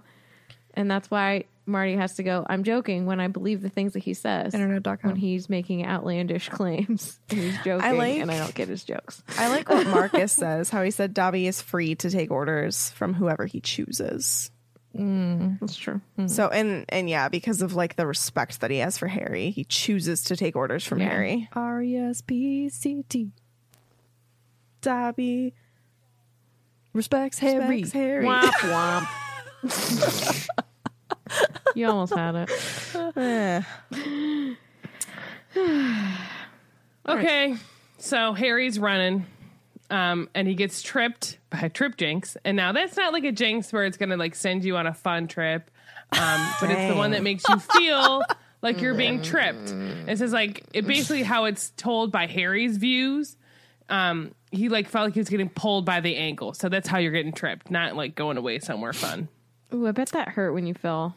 Ooh. Yeah. Yeah. Especially on the castle floor. He fell and then he slid for 6 feet, it said. And I had to like read it and then like picture it. So like, I didn't know if he like felt like someone grabbed his ankles and then he fell and then he went like, I don't know if he went forward 6 feet because he was running so fast and it all just happened quickly or if he like went back. I don't know. Anyways, he like turns around and we see that it is Draco Malfoy, who was the caster of the curse, or the jinx, really, not the curse. And so like Umbridge then comes around, she awards him 50 points for catching Potter. She also tells him to like run along, see if he can find anyone else. And this is just a little quote from the book. Tell the others to look in the library, anyone out of breath, check the bathrooms, Miss Parkinson can do the girls' ones. Look at your hand. I know. So like you can see, because I guess, like, do they ever get told? I don't know, because I haven't finished reading the book yet. Okay. Because, like, in the movies, they all get their little inquisitorial. That's not how you say that word, I don't think. Etymology. You know what I'm saying? It's not my strong suit. Etymology. So mean. I didn't remember. I don't remember if Parkinson, if Pansy gets a pin. I don't remember who's standing up there. I remember Blaze and I remember Draco. To be honest with you, I don't remember. So like we now see that like she has other people looking for these folks out in the hallways. So she has Harry Potter by the arm. I don't know why I said his full name. She's like gripping him and she takes him to the headmaster's office. And so like on the way there, Harry's kind of thinking like, oh, I hope everyone was able to like get away. I really hope no one got caught. It's kind of like where his thinking is going. Just fun fact, Fizzingwisby is the password to get in. You can buy those at the Wizarding World, I believe, correct? We've eaten them, right? Yeah. They're good. They're delicious. I like them. She doesn't even bother knocking on the door. She just lets herself right in. Rude. Here's another quote from the book. The office was full of people. Dumbledore was sitting behind his desk, his expression serene. I don't know what I was going to say. The tips of his long fingers together. Professor McGonagall stood rigidly beside him, her face extremely tense. Cornelius Fudge, Minister of Magic, was rocking backward and forward on his toes beside the fire, apparently immensely pleased with the situation. Dude, ugh. His fall from grace, if he ever had any. Woof. Kingsley Shacklebolt and a tough-looking wizard Harry did not recognize, with very short, wiry hair, were positioned on either side of the door like guards. Ridiculous. I don't remember who that was, and I meant to look it up, and I didn't. So, do we know? A wiry hair person? I'm assuming it's just another aura. I think... Look it up for me, like a good podcast. It's Eric Mudge. Tiffany! Oh, jinx! Oh. Darn it! Send it back!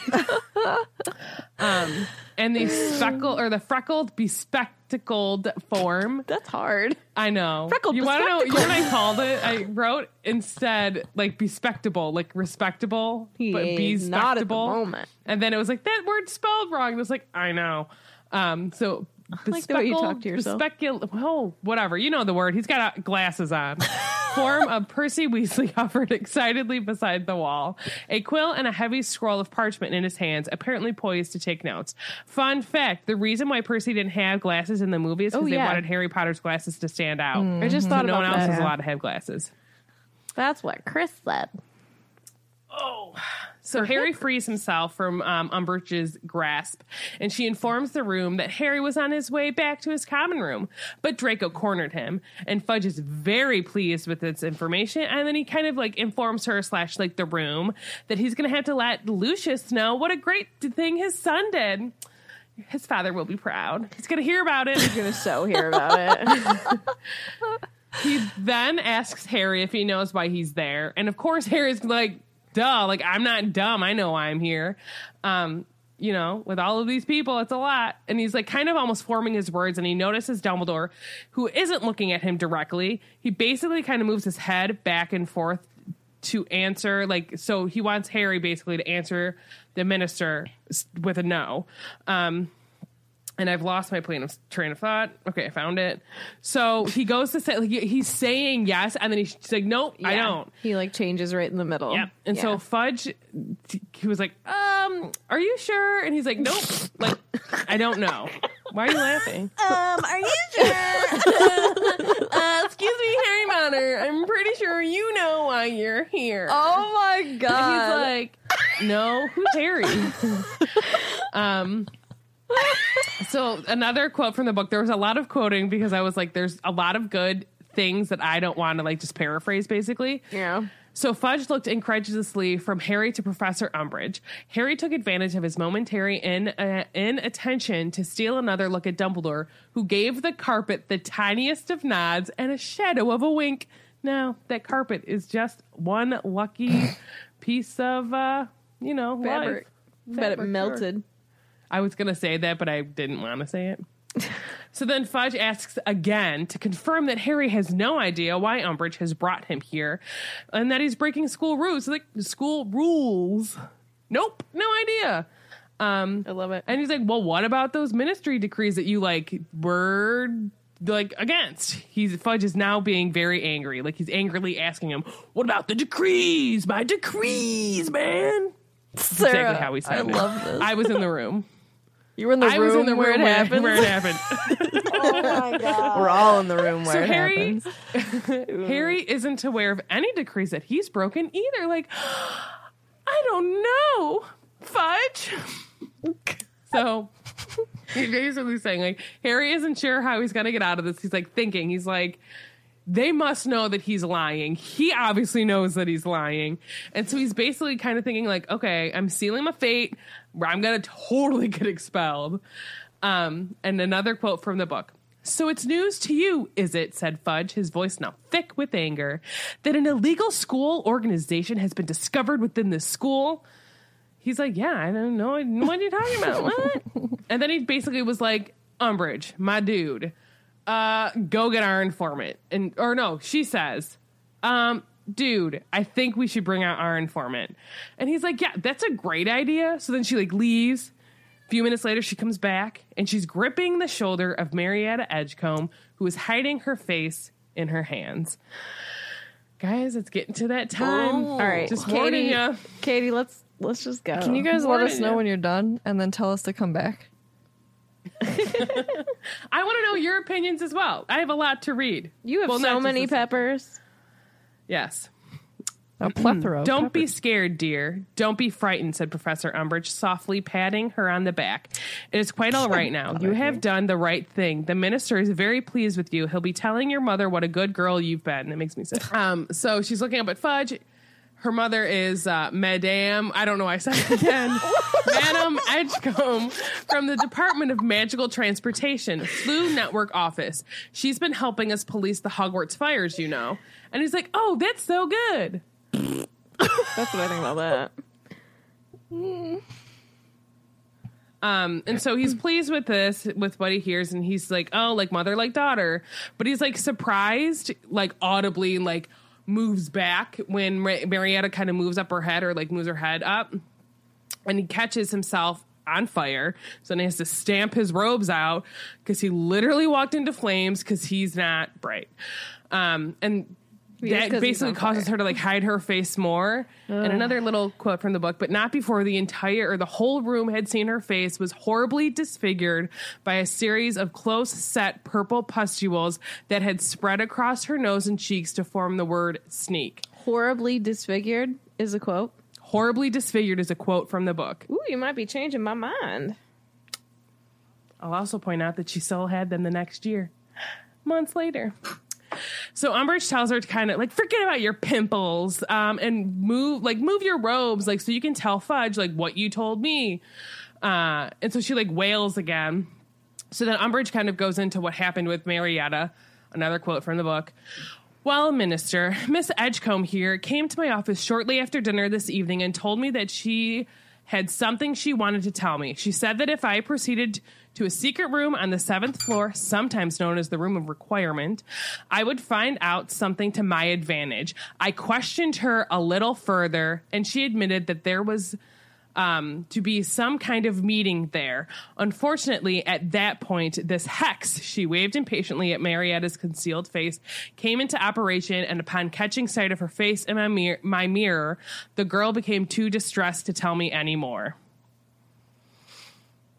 So in that whole sentence or statement, I question, and this is just part of like my other things I'm going to talk about, is like, what does she mean when she says I questioned her a little further? Like, we know because we see her ask for Veritaserum. Like, was she slipping that into her drink?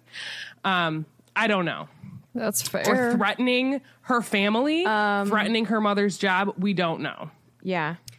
Yeah.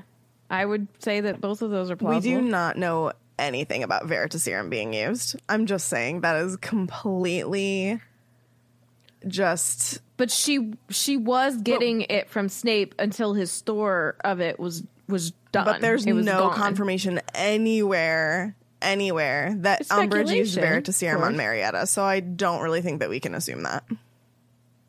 I will. But she's done it, like she tried to use it on Harry. So why wouldn't she try to use it on someone else? That's what I'm saying. Especially if Marietta came with a little bit of info. I will be the devil's advocate and point out that even if the questioned her a little further part led to the hex coming out, she still chose to go and snitch. I'm going to read. So I really liked this. There's a MuggleNet article that's called In Defense of Marietta Edgecombe. There's a lot of things I pulled up because we've had this conversation. We have. Where I don't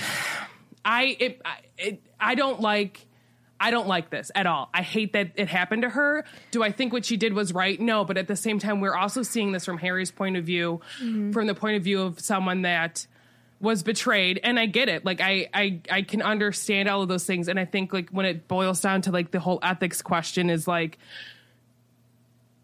do the means justify the end, or does the end justify the means? And it all, you know what I mean? Does that make... Do you guys get what I'm saying when I say that? So yeah, because we don't... Do you know what I mean? Because at this point in the story, we don't know the end. Or, like, you know... Like, that's how I'm taking it. Like, at this moment in the story, we don't know the importance, necessarily, of the DA I mean, like, we do, but not everybody does or whatever. You know what I'm saying? Like, Marietta doesn't. Is that what you're saying? Well, and what I'm saying is I think that what happened to her is horrendous, and I hate it. Like, it makes me sick because, like, if she still has these, because I think even the author had said, like, yes, I think after a few years, like, they weren't as visible, but she's still going to have scars on her face that last the entirety of her life. And they live for a very long time, longer than the average human. So a choice that she made, and we don't know what happened. We don't know if Umbridge, because she mentions her mom and her working for the ministry, being like, if you don't tell me, like, I can make your mom lose her job. And we have no idea, like, what that whole situation is like. Do we know that this lasts her life? No. The author literally has said, she's like, they, after a few years, like, I think they went away, but I think she was scarred for life. Like, I think that's how she put it. She's like, okay. she had some lasting scars. Okay. But at the same time, like, she's how old here? 16, 17 years old. Mm-hmm. And she, like, just think back when you were that age. And, like, as much as, like, people say, like, oh, it doesn't matter what you look like. It, like, when you're out in the public, you were talking about people staring. Yeah. When you're 16, 17 years old, your hormones and everything, like, you're just, your emotions are everywhere. They're about to start a war that they don't really, some of them know what's happening. So, like, for her to go through this, like, is life-changing in a horrendous way. She didn't want to be in this in the first place. Hermione never told them. Like, it'd be different if she said, like, hey, don't talk about it. Like, you know, when you're signing a contract, and you should, if you ever sign a contract, read all of the stipulations. So, like, they had no idea what they were signing. I just don't like it. So I'm going to read this article that's in defense of Marietta Edgecombe. Sure. So this is from Michaela. It was by her on MuggleNet. So it says, Mary Edgecombe, a traitor, a coward, a sneak. That's the impression Harry certainly seemed to have of her, and thus it's the impression the readers got of her. But is it truly fair to rebuke her so harshly? Sure, it's easy to dismiss her. She's not a prominent character, and she sold out the DA. However, before we condemn her, it might be a good idea to put ourselves in her shoes. We don't actually know that much about Marietta as a person. In fact, she rarely ever speaks in the books. Pretty much everything we know about her is through other people. So it's worth remembering that she never had a chance to defend herself or explain her own motivations. We only get to see her actions through the lens of others, and that will inherently have a bias. I think that it's important to keep in mind while considering her character. The first thing I want to point out is that Marietta never wanted to join the DA. Cho fully admits that she made Marietta come with her, that Marietta hadn't wanted to join due to the potential consequences of doing so. Specifically, her parents had forbidden her from upsetting Umbridge since that could have been negative consequences for their jobs, particularly her mother's job at the ministry. Those aren't minor worries, the kind of fear that would be stressful for an adult, and Marietta was a teenage girl. Yes, there were other kids her age, like Cho, willing to take those risks, but that doesn't mean Marietta's fears are invalid. So as we examine her betrayal of the DA, it is worth noting that her membership had been coerced. As such, it could be argued that she didn't really owe them her loyalty, especially when put in the position of choosing between her family or her friends and them. Her family and them. What did I say? Friends. Whatever. Between her family and them. Next, I want to examine Marietta's actual betrayal. The details of this aren't spoken by her. Actually, she doesn't speak at all during the scene. Instead, it is Umbridge who relates the tale. And I think we can all agree that she's far from a reliable narrator. So the truth is that we'll never know for sure exactly what happened when Marietta went to Umbridge's office. But let's examine what we do know. Marietta seemed to have gone to Umbridge's office of her own accord. It's unclear why she would do so after 6 months of meetings instead of doing so earlier. But it seems to be implied that this is related to her parents in some way. Perhaps they were putting pressure on her, or she was growing more worried about them. We just can't know. However, we do know that the message she chose to tell Umbridge was a slightly vague one about how Umbridge might find something interesting if she went to the Room of Requirement. Marietta hadn't completely sold out the DA, not yet. She does ultimately reveal that there will be a meeting there, but what I found interesting is that she only revealed this after Umbridge, quote, questioned her a little further. Again, Umbridge is not a reliable narrator, so we can't know what happened. But thanks to other events throughout the books, we do know that Umbridge is the kind of person who's willing to threaten, torture, and use Vare to serum on children to get what she wants. Of course, maybe she didn't do any of that.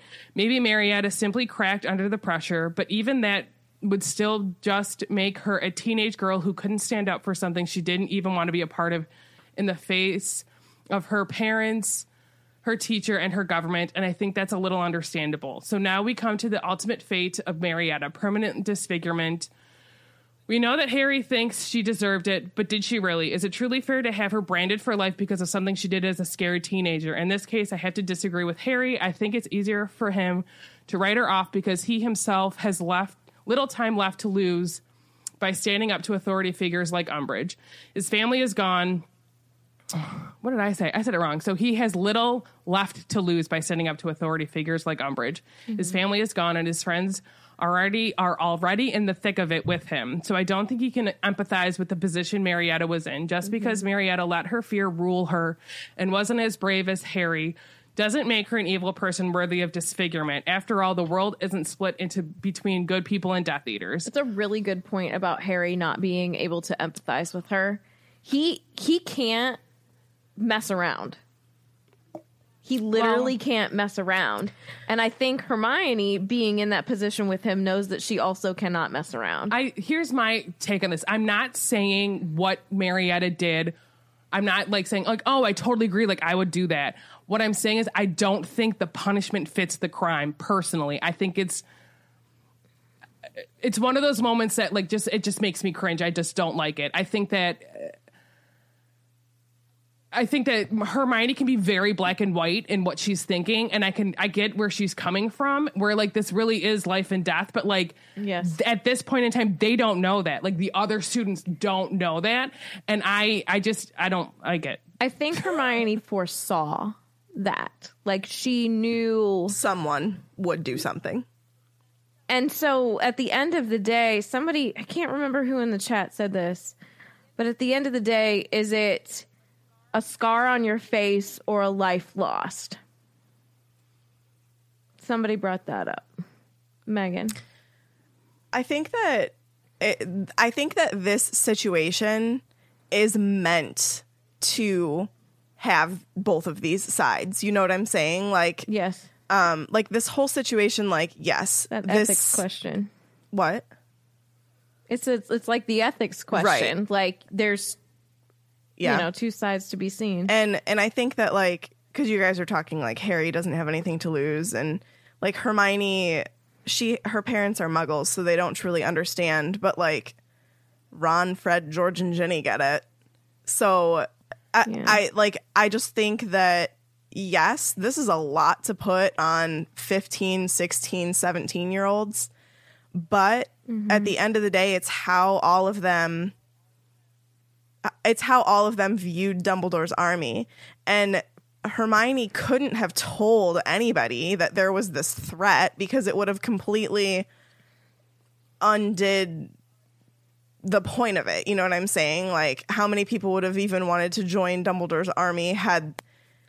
I don't know. Well, it's just It was after a breakout, though. I mean, they know that things are heating up. Sure. I feel like that's common knowledge that the kids in the DA... knew that they were trying to protect themselves because they weren't learning that in class. Yeah. I think part of it, though, is we're still when they first signed this, we're still on that climate of she might not have believed Harry. You know what I mean? There's still students there. I mean, True. You see Percy, they still, and I'm not saying what all of this is right or anything. I'm just pointing out, there are still people that didn't believe that Voldemort was back and they want to believe in their government, which in a perfect world, you should be able to believe them. You should be able to look at your government, and they're going to be the ones telling you the truth, the facts, everything that you need to know. History has told us that that's not true, though. Correct. She's saying in a perfect world. In a perfect world, you know what I mean? Yeah, and when you're 15, 16 years old, you might not necessarily realize that I'm talking so much that I can't breathe. Not really, just my throat is scratchy. Passionate. I just I don't, do I like what Marietta did? No, it's more so that I just don't think that punishment fits the crime. Do I think that Hermione should have done maybe something different? I just the type of person that, like, sure. For me, ethically wise, I don't think that the means justify the ends, where like you're willing to do anything and everything if it gets the end results that you want. I'm not that type of person. For the greater good. I'm just not. There are things that I would never do. Like, I would rather suffer. I don't know. Step I don't know. I also don't. I've never been put in the situation where I True. Have to fight for my life against a Voldemort person. True. At the end of the day, I think what we have to remember is that Harry, Ron, Hermione, the twins, Ginny, are dealing with adult situations. And the rest of the kids in the DA are not. And I think that's where we can get hung up in our thought process about this, is that those were kids. We talked about this before. Those are kids acting as kids, dealing with kid issues. You know, in their mind, yeah, there's a threat out there, but a lot of this is theoretical, that I'm going to have to protect myself someday, especially with what certain parents are saying, with what the newspaper is saying and the media and all of that. And Harry, Ron, and Hermione and, you know, the rest of the Weasleys are on a different end of this. And they're both viewing this same practice in completely different ways. Well, if you even look at earlier in this chapter when Lavender, or they're talking about Patronuses, and Harry's being like, pretty. I really wish we had a Boggart that could turn into a Dementor. And she's like, well, why would that's scary. But like, for him, Harry's like, yeah, it wasn't fun, but that's how I learned to really create one. Right. And that's what I'm saying. Exactly. Like, that's what I'm saying. Exactly. They're viewing it as children. They're viewing it as adults. Yeah. Go, May, go. I really liked what Kara said a while back in the chat too. Sure. Where she said, I think if Umbridge had threatened Marietta in any way or used Veritaserum, we would have heard about it in one way or another in the story, because that would be a very important incident and would further show Umbridge's character, which I do agree with. But obviously we don't know. But I do agree that if that happened, I think that we would have found out about it through Cho or something, because like Harry and Cho do have a short conversation about this at a later time. But like, and on top of that, like, I also want, like, a lot of people are like, oh, like this is Hermione versus Marietta. We also have to remember that like this was not specific to Marietta. Anybody who would have betrayed the DA, this would have happened to. And it doesn't, I mean, we don't know anybody's situations, really, except Harry, Ron, Hermione, the twins, Ginny. Like, really, those are the only characters that we can even have any full-rounded picture of. So, like, had this even happened to Cho, like, okay, we know a little bit about her, but we really know nothing in comparison to, like, the trio and the Weasleys. But, like, at the end of the day, Marietta knowingly broke the contract. Yes, she didn't know really what she was signing, but this totally is on point for Hermione's character, because she's totally righteous with what she believes is right versus wrong and would literally do anything for her friends. And as Tiffany said, she's dealing with this situation as an adult, even though she's only 16 years old. And Marietta very clearly is not dealing with this like an adult, because she really didn't even want to be a part of the DA. Correct. But in Hermione's mind, why would you put your name on this piece of paper if you weren't serious about it? That's how Hermione thinks. That's just Hermione's mind. I'm not like saying and good I think versus. That doesn't mean it's right. No, but she was one track with this. Yes, absolutely. I think that's one of Hermione's faults, though. It is indeed. She can be very narrow-minded and very black and white, and that's not how the world works. That's true. But I do also, there's so many different sides to this. There really is. But I'm just saying, I can see where Hermione is coming from in this situation. And of course, I think 16, we all can. I think that's fair to say. At 16, in like, my mind, I probably would have been like Hermione. I don't know how that makes me or what type of person that makes me, but I probably would have done the same thing as Hermione. It makes you awful. No, because I would have been like, in my mind, I'm thinking, because you're taking it seriously. And I know that I'm 30 now, but say that I was in this situation and the world is now, though, like, hold on, how do I word this? In the world is how it is now, but when I was 16. Mm-hmm. And say I'm like fighting for my rights as an LGBT person, right? Sure. I would have taken the same precautions as Hermione to defend my family community as she did to defend her family community. If their livelihood, their rights were on the line and there was something that we could do to fight together behind the back of other people, even at 16, I would have taken this incredibly seriously and I would have done exactly what Hermione did. And I think that, like, I get what you're... I totally understand your point of view, Sarah. I just think that it's just a really difficult situation to talk about because there's so many factors that go into it. It's just like in Hermione's mind, this was literally life or death. And obviously Marietta did not view it that way. And obviously, a lot of people in the DA didn't view it that way, like Lavender, because we saw her for that brief second be like, oh, no, that's scary, you know, just like you said. And it's like, I don't know if that makes sense. But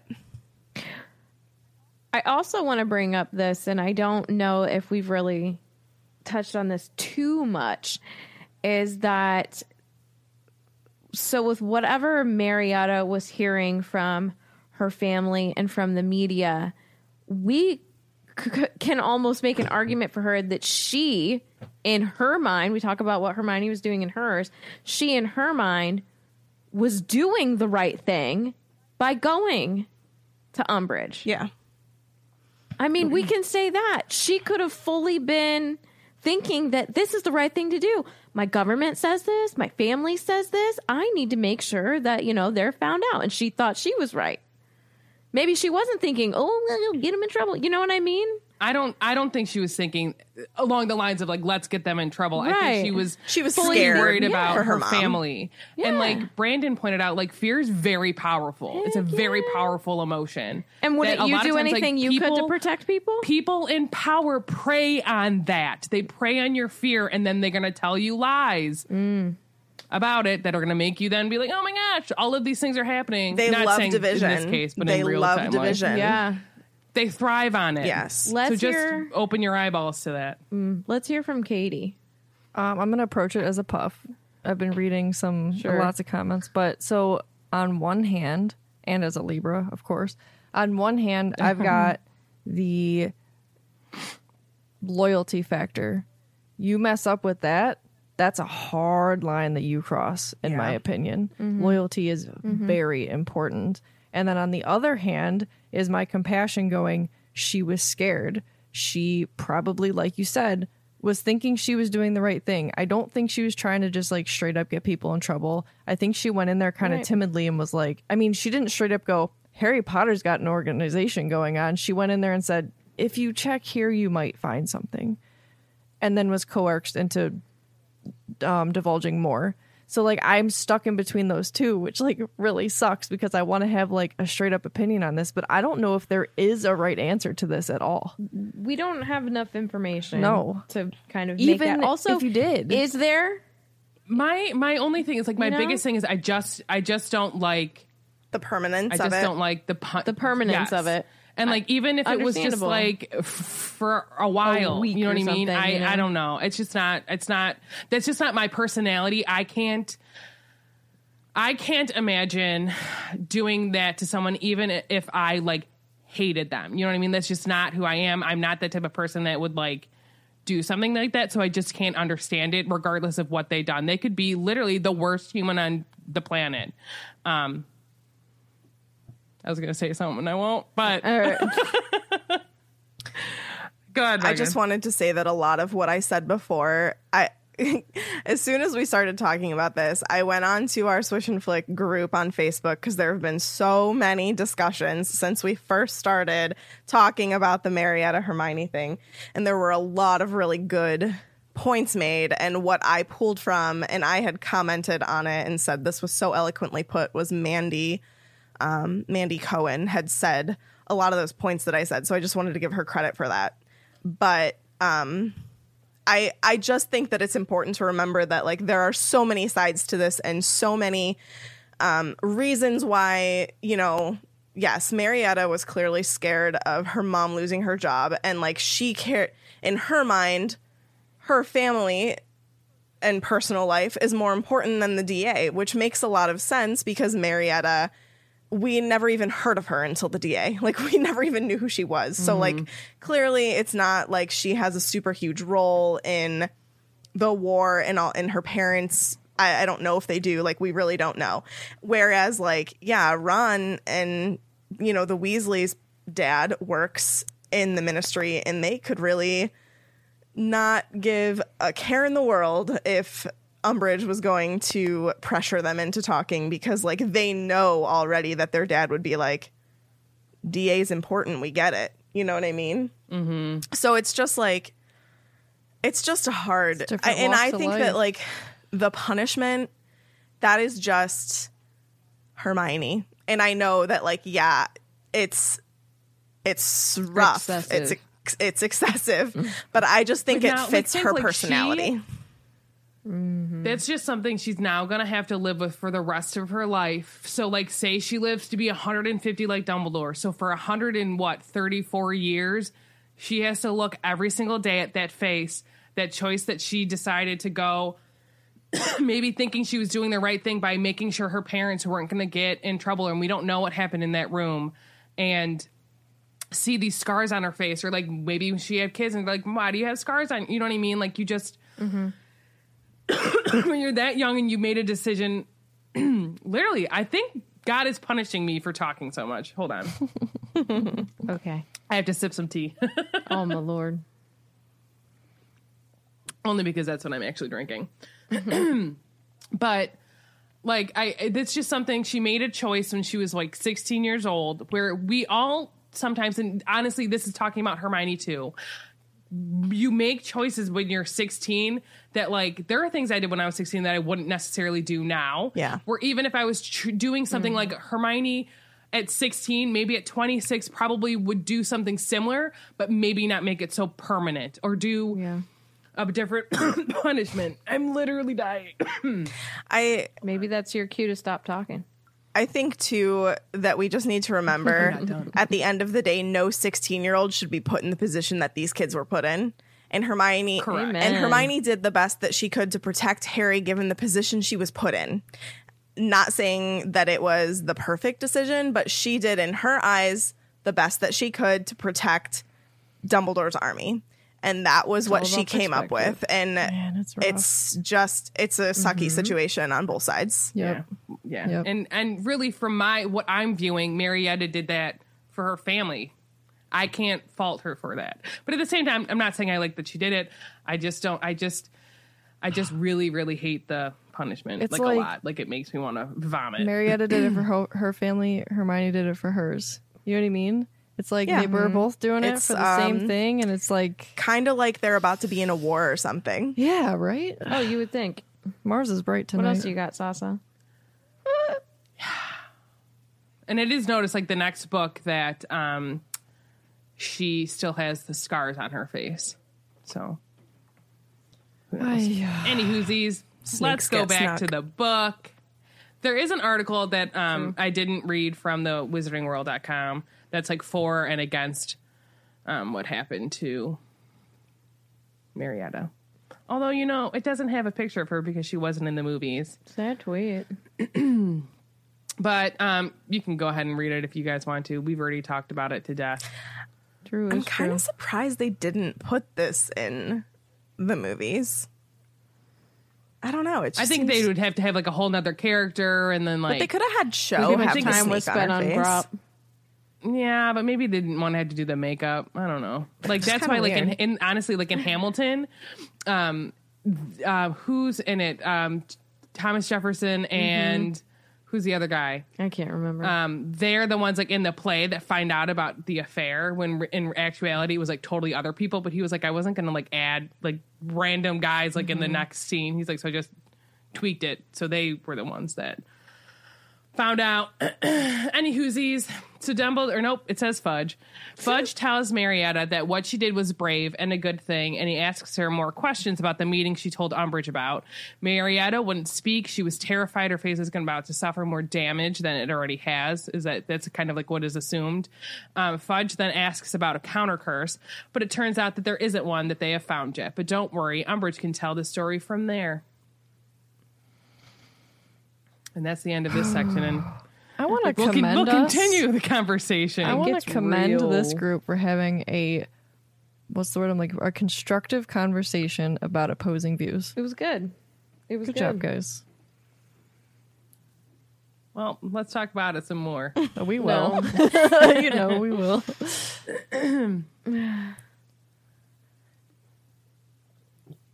It's, you gathering stuff? You gonna do it right this time?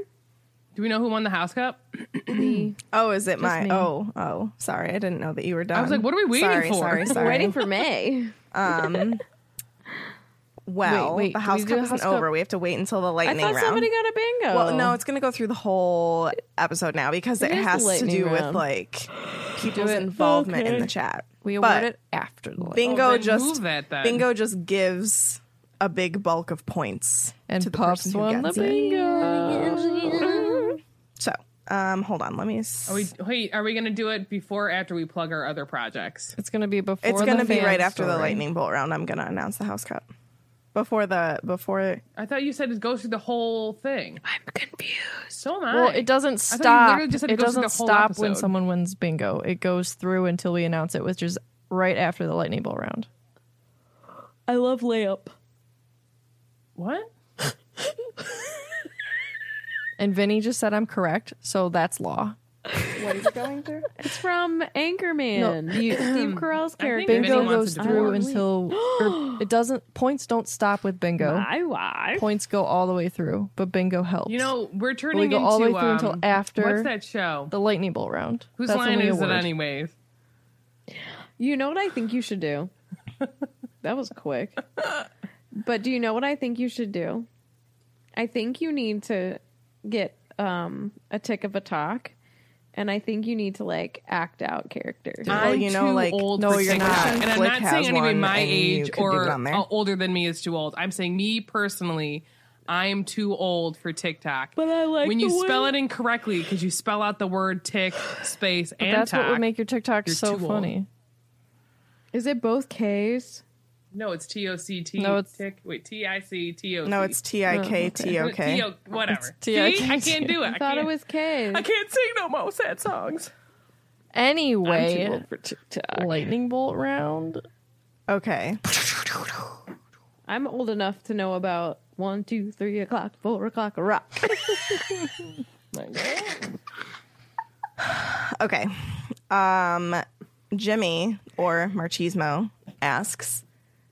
Does a wizard and a centaur make a satyr?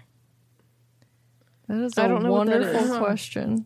A satyr is that dude from Lion, Witch, and the Wardrobe. Oh, yeah, but isn't he a like part goat? It is goat. I like so goats. No, aren't they part goat? Oh, but it's a horse. I kept spelling satire. That's not how you spell it. Then I guess no. That's interesting. That's funny. Goats. I don't know. I like the concept. Okay. Yeah. yeah. What is that? Oh, I will say, according to the internet, when I Googled it, it said, with Greek mythology, one of a class of lustful, drunken woodland gods. In Greek art, they are represented as a man with a horse's ears and tail, but in Roman representation, it is a man with a goat's ears, tail, and legs and horns. So it all depends on who you want to believe, the Greeks or the Romans. I always think of Family Guy when he's like, give me back my sock, you goat. Beep. Peter Griffin. Aw. Next question is from Jimmy. I love how they ignore us.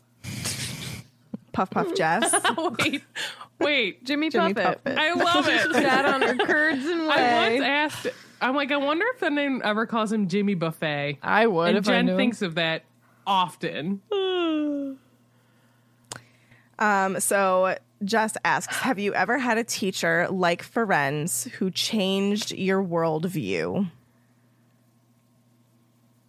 I want to say I have, but I don't remember. No, I had a teacher. Not that I remember, so apparently who not. Inspired my career choice in a positive way.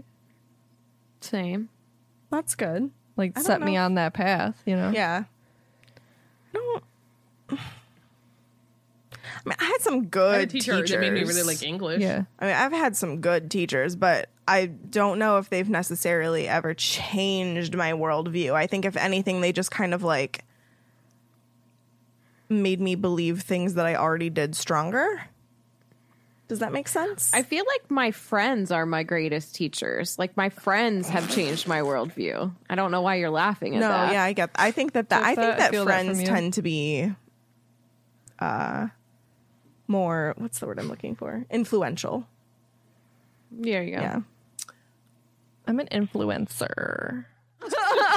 This is to me. I just feel like my friends are like, I didn't say it like that. I've like learned a lot, but I don't disagree. Honestly, I think like once I went to college and had like friends that I didn't, like, you know what I mean? Like friends from like other cultures and like religions and obviously of different races. My eyes not were like, I wasn't super sheltered because like I went to high school and there were people, well, it was all female, but we did have girls from like other cultures and religions and stuff there. But really, like once I became friends with Jen, my eyes were open a little bit more and I was like, oh, other people are like cool too. Not saying that other people in high school weren't cool, but yeah, I'm the coolest though. For sure. And 7 years ago, the choir that I was in kind of did that to me. That? There were a lot of kids from a lot of different cultures and a lot of different types of families and all kinds of things that like I never would have learned about had I not been in that choir. So, yeah. Choir. Next question comes from Insquisitorial Jilly. Is it Jilly or Gilly? God, do I always ask that and I can never remember? Just like I can never remember Gilly, Mia or Gilly. Maya, but I actually do remember that now. Think of gillyweed. It's Gilly? Or think of Gilly from... Oh, okay, good. I was right the first time. Yes, see, from her. Would you feel differently if the sneak was removable or faded after she was found out? Yeah. Yes. I'd be able to make a decision much easier, like a hard decision. Yeah, you're agreed. Even if it was just like I'd have to a week. I'd have to know all the specifics. I don't know. My lord, I can't fully answer that. But that's a very Sasa answer. True. I would not feel differently because I'm still on Hermione's side. Yikes-a-roo. Yikes-a-rooski. I don't feel bad about it. Wait. All right. I want to say it so bad. I mean, really, there's nothing wrong with what we say. I know. I just don't know. I don't know. Okay. We could say it and see how people feel about it. Nah. Okay. It could be just a you and I thing. Okay. I like this question. Amy Lou Mary Sue asks... It seems like Cho ended up in the same situation with Marietta that James and Lily had with Peter. Do you think that this is part of Harry's reaction to her after the fact? Read it again. I think it's totally different degrees. Read it again. I have to hear it again. It seems like Cho ended up in the same situation with Marietta that James and Lily had with Peter, like betrayal. Do you think that this is part of Harry's reaction to her after the fact? I think Harry believes in some mad loyalty, if you want to break it down to that. The betrayals are a smidge different. I think it's completely different. And I don't know if he was even thinking about that. I think he was more... Harry's a pretty selfless person, I think. And I think he was more worried about, like, he didn't want, like, he went into that night of, like, them running, being like, if I had to get caught and be the one, like, he would not have ratted out any other person. You know what I mean? True. So, like, he was thinking more, I think, more so of, like, all the other students, not super, like, she's, like, the Peter of the group, because I think it's just a little bit different. Yeah, I don't know. Like, he literally sold his friends out to die within, wasn't it days of becoming the secret keeper? I think so. I just think Harry in general doesn't like people like that. You know what I mean? Straight up. Who doesn't like people? And I think, too, he has a different mindset. Harry doesn't like people like that. Got it. Like liars and things like this. Like that's like he has no time. Who likes liars? I mean, he's the chosen one. I love a good liar. I love liars. I think for Harry, like we were talking about earlier, like the mindset of like where Marietta's mind is versus where Harry's is. And Harry, this entire book is like not understanding why majority of like the people around him and like the prophet and the ministry, like nobody believes him, and like all of these things are coming true, and like not coming true, but like about Voldemort being back and all of this. So he's in the mindset of like, we need to take this seriously, we need to go be do, where like Marietta's like, I don't know, I don't want to go, I don't want to be, and I don't want to do. Yeah, kinda, you know what I mean? Yeah Harry's very firm in what he believes, and when he wants to do something, he wants to do it right now. Who else does that sound like? Me. Says Tiffany. But in a quaint little voice. Listen. Sometimes I'm like that, and then there's sometimes when I get like, something in my head, I want to let's do it. Let's go. When Tiffany has something in her mind, she's like, "Why wasn't done 3 weeks ago?" That's Meg, dude. Yeah, Meg. I just like. Which is why they get frustrated with me, where I'm like, can we just like sit on this for a second and like really think about it? And then they literally, they get mad at me. You said no the same. They don't care for Listen, when I saw Martinius O'Malley at a party, I said, girl, get you that. How long was it until you actually dated him from the first time you met him? A year, exactly. No, that's a lie. It was more than a year, because it was the same birthday I had met him again. And then, like, the next month we were together forever. Whose birthday? I don't want to say on this podcast, because I don't particularly care for that person. Oh, okay. I'll tell you later, though. That's fine. Because I'm thinking, like, when you said birthday, I was thinking, like, yours and Marty's. I was like, wait, no, that doesn't make any sense. No, because they knew when they got together. Ha ha ha. Martinius O'Malley. Yo, anniversary. Oh my gosh, this comes out your weekend of anniversary. What?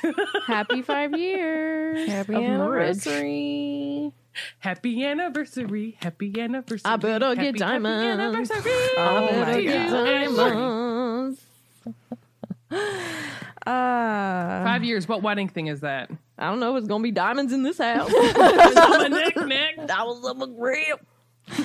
No, literally. So long story short, our TV died like a week ago, almost exactly, I think. And Marty went out and bought a new, very nice TV. And I said, hold up. Does this mean TV over diamonds? Because I want another diamond ring. It matches my wedding band. Whatever, I was supposed to get on 5 years because that's what he said, and I politely reminded him of that. And he said, well, what would make the family happy? And I said, a happy wife. That would make the family happy. Traditionally, what is the 5-year anniversary gift? Symbolizing the durability of your relationship. Wood. Is it wood? Well, it's wood. Mm-hmm. I like doing those. Yeah, we do them every year. We do them. They're fun. Yeah, first one was paper, so I gave him a coupon for a back rub. Okay, you give me a back rub. Correct, because he doesn't like those. Mm-hmm. Is that the lightning bolt? Any more questions, Megan? Or is that over? We're done. Okay. Who now won what? I like that. The House Cup is officially over, and gosh darn it, Ravenclaw won. Ravenclaw! Hey! Spray paint your abs on. Spray paint your abs. How many abs does a centaur have? I literally looked up, do horses have abs? And I was inconclusive. I think they do have abs, but I couldn't see like how many. The data's just not there. Yeah. Look at that eagle. Fly like an eagle. Congratulations, Ravenclaws. You're Ravenclawsome. I almost swore. Oh my god. Poor Bev in the end of this episode.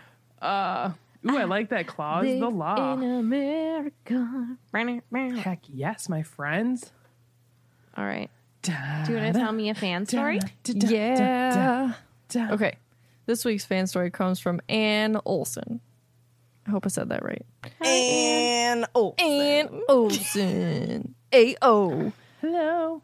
She says, hi, girls. Thank you for a great podcast and for resembling the best people on earth in the Swish and Flick podcast group. Oh, my goodness. Thank you. Wow. And when I was about 10 years old, the Philosopher's Stone movie had just been released, and I fell in love with it, just like many other kids my age. I started reading the books and became obsessed to a point where me and my childhood friends tried to convince ourselves that the Wizarding World was actually real, and J.K. Rowling was actually in Azkaban for writing these books, telling all the muggles the truth. That's amazing. Of course, in her place, the Ministry of Magic had put someone who drank Polyjuice Potion to look like her and who had agreed to spend their life ensuring the muggles that the books were pure fiction. Yeah, sorry, J.K. Rowling. When I was a kid, I always felt different, and I never felt like I belonged anywhere. Thus why Harry Potter was so important to me, since I could relate to Harry under the stairs, and I knew for sure that I belonged at Hogwarts. I was a very depressed kid, but the books taught me, despite all the bullies, that being different didn't necessarily mean being broken. Rather the opposite, in fact. I learned to embrace my personality, and I learned that going against the stream was okay. When I became a teenager, I got obsessed with the idea of belonging somewhere. I had put Harry Potter behind me, and once again, I felt captured in an ordinary world. I changed my mind a million times regarding what I wanted to do with my life, since pressure from friends and family to take the safe road in life and create something stable for myself affected me a lot. When I discovered your podcast and rediscovered my love for the Wizarding World, I was reminded of who I am. I am different, and I do not have to fit into a box or belong anywhere. I decided to take the risk and change my life completely. I just landed my dream job as a researcher of marine biology, and I will be moving to Iceland soon. Hey. So cool. Whoa. That's so cool. It is terrifying and exciting and so far away from anything I know. I will have to leave my friends and family, but no matter where I go, I always have you girls in our Facebook group in my pocket, and that gives me courage. I'm a Slytherin, and my Patronus is a mole. I checked twice. A special shout out to any Icelandic swishers out there. If on your way you see a confused-looking ginger-haired girl who struggles with your language, please, she is me, and she would love for you to befriend her. Oh, love from Ann Olson. Ann, that's so awesome, dude. I hope you're enjoying. Well, all right, I don't know when you sent this to us, but I hope if you're in Iceland, you're enjoying it. Yes, yeah. Iceland's gorgeous, and this story is gorgeous. I love this. I love you. Just do you. Everything you said, yes.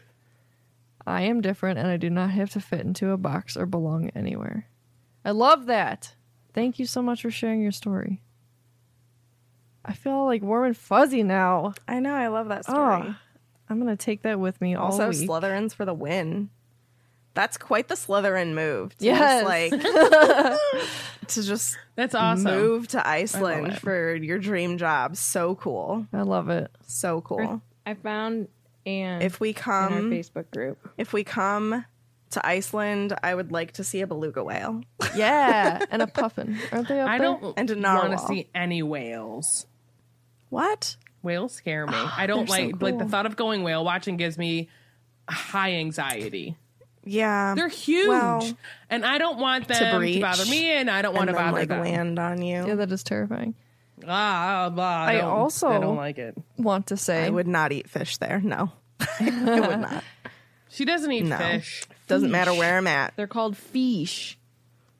I also want to say, excuse me, to Anne and to anyone else, that if she or you or anyone decided to, again, just change your life completely, that is 1,000% okay. Yeah. Even if you'd already done it once or twice or three or a million times before, it's fine. You do you. You do you, booze. That's right. I love it. Ready for... Not to be confused with boo. Right. A ghost. As in Halloween. You ready for a joke? This Halloween. Yeah, this one's a little different from my normal joke, but it's still from the same book. So pay attention. Okay. Okay. Yeah. Remember, wizards who drink Polyjuice potion are people too. Wait, say it again? What? Like two people? Oh. Remember, wizards who drink Polyjuice potion are people too. Captain. Oh my God. I have a sneaking joke. Yeah. Oh, did you just Google a joke? I did. God. I Googled sneaking jokes. Sarah. The best armor for sneaking is leather armor because it's made of hide. Oh. You are terrible. Oh my gosh. What about full There are some that have like profanity. Oh. This joke may contain profanity.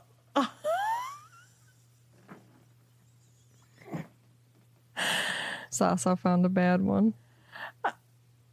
I just read the last part. Oh my lord. Yeah. That one's not going to be read. This one I don't get. What kind of footwear do robbers use for sneaking around? Probably Nike or Adidas.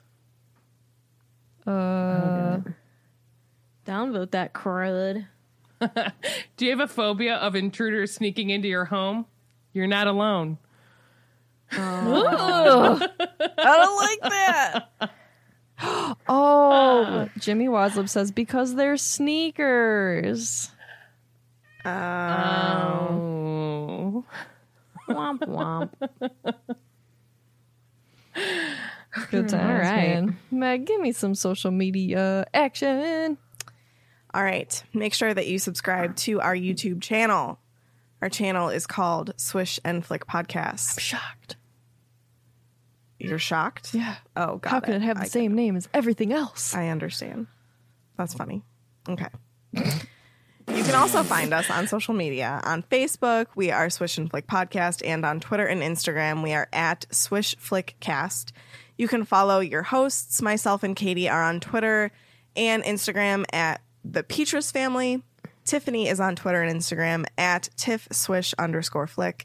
And Sarah is on Instagram at O'Malley with 3 H's. Make sure that you follow us on Instagram and turn notifications on in case we go live before episodes sometimes so that you can join us on our lives. They are fun. If you love this podcast and want to support us and be a part of it, you can join us on Patreon. We have different levels that you can donate to us monthly that give you all sorts of perks that range anywhere from gaining access to our Discord channel, to listen live every week while we record, to get our monthly, our 2 times a month. Bonus podcast called The Felix Files. Are you okay? No, I don't know what is wrong with me today. Bi-monthly? Is that what you were looking for? Yeah, bi-monthly. Or twice a monthly. Yeah, whatever. You guys know what you mean. Twice a monthly. Yep. Puff Pastry, which is about to drop. Woo! And then our YouTube live Q&As. The first one will take place in November. So be on the lookout for that. Anyway, if you are interested, make sure that you find us on Patreon at patreon.com/swishflickcast to support us. Thank you to all of our current patrons. I just really want to know where my Griff Pastry doesn't exist. Doesn't exist. Yours would be like Gryffindor goodies. Oh, cute. Or so like anytime Tiffany and I are in the kitchen together. Well, really, it's like Sarah's cooking and Tiffany's just sampling the Griff goodies. Grub. Ravenclaw what? The Ravenclaw ramen noodles. I haven't had ramen in a long time, and I haven't had sushi. Claw Creations. Oh, that's cute. Claw. Ramen Claw. Ramen Claw. I like that. We're gonna make something. Craven Raven. Snake snacks. Snake snacks. Mega snake snacks. Oh, that is cute. That almost like sounds like Shake Shack. Snake Shacks. Snake Snacks. Snake Shacks. Snake Shack University. Snack snacks. Snake Shacks are something that terrifies Megan. True. I hate that one. God, that's funny. Oh, okay. Tiff. Yeah. Give me something you're doing. I got a new to me treadmill. No, but it actually has been really great because it's been raining almost every single day here. So I've been walking on my treadmill after my lifting. Fozzie's not a fan of it, though. He's currently cuddling it right now, but I think that's just out of necessity. But yeah, I got a treadmill. It's been fun. And I've been watching The Office while I walk. That makes sense because you've been making puns, and I appreciate it. You're welcome. Cheesy pita. May. I have been working on growing my travel agency Instagram page. So if anybody's interested to follow me there, it is FTJ by Megan. And I can help you plan fun Disney and Universal trips.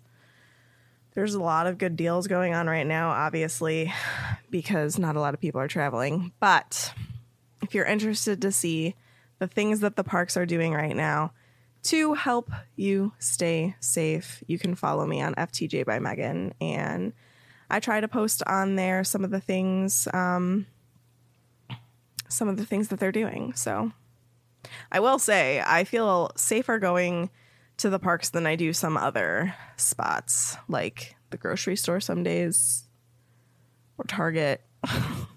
So, yeah. Mm-hmm. Oh, somebody asks if they can get a bonsai update. They're dead. The one is barely clinging to life. Oh, God.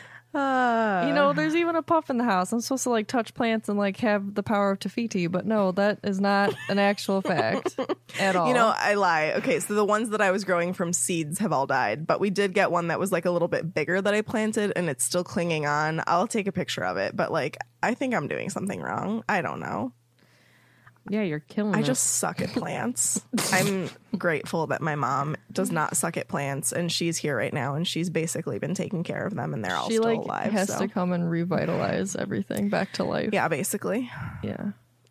The problem would be forget to water. Yeah. And the Florida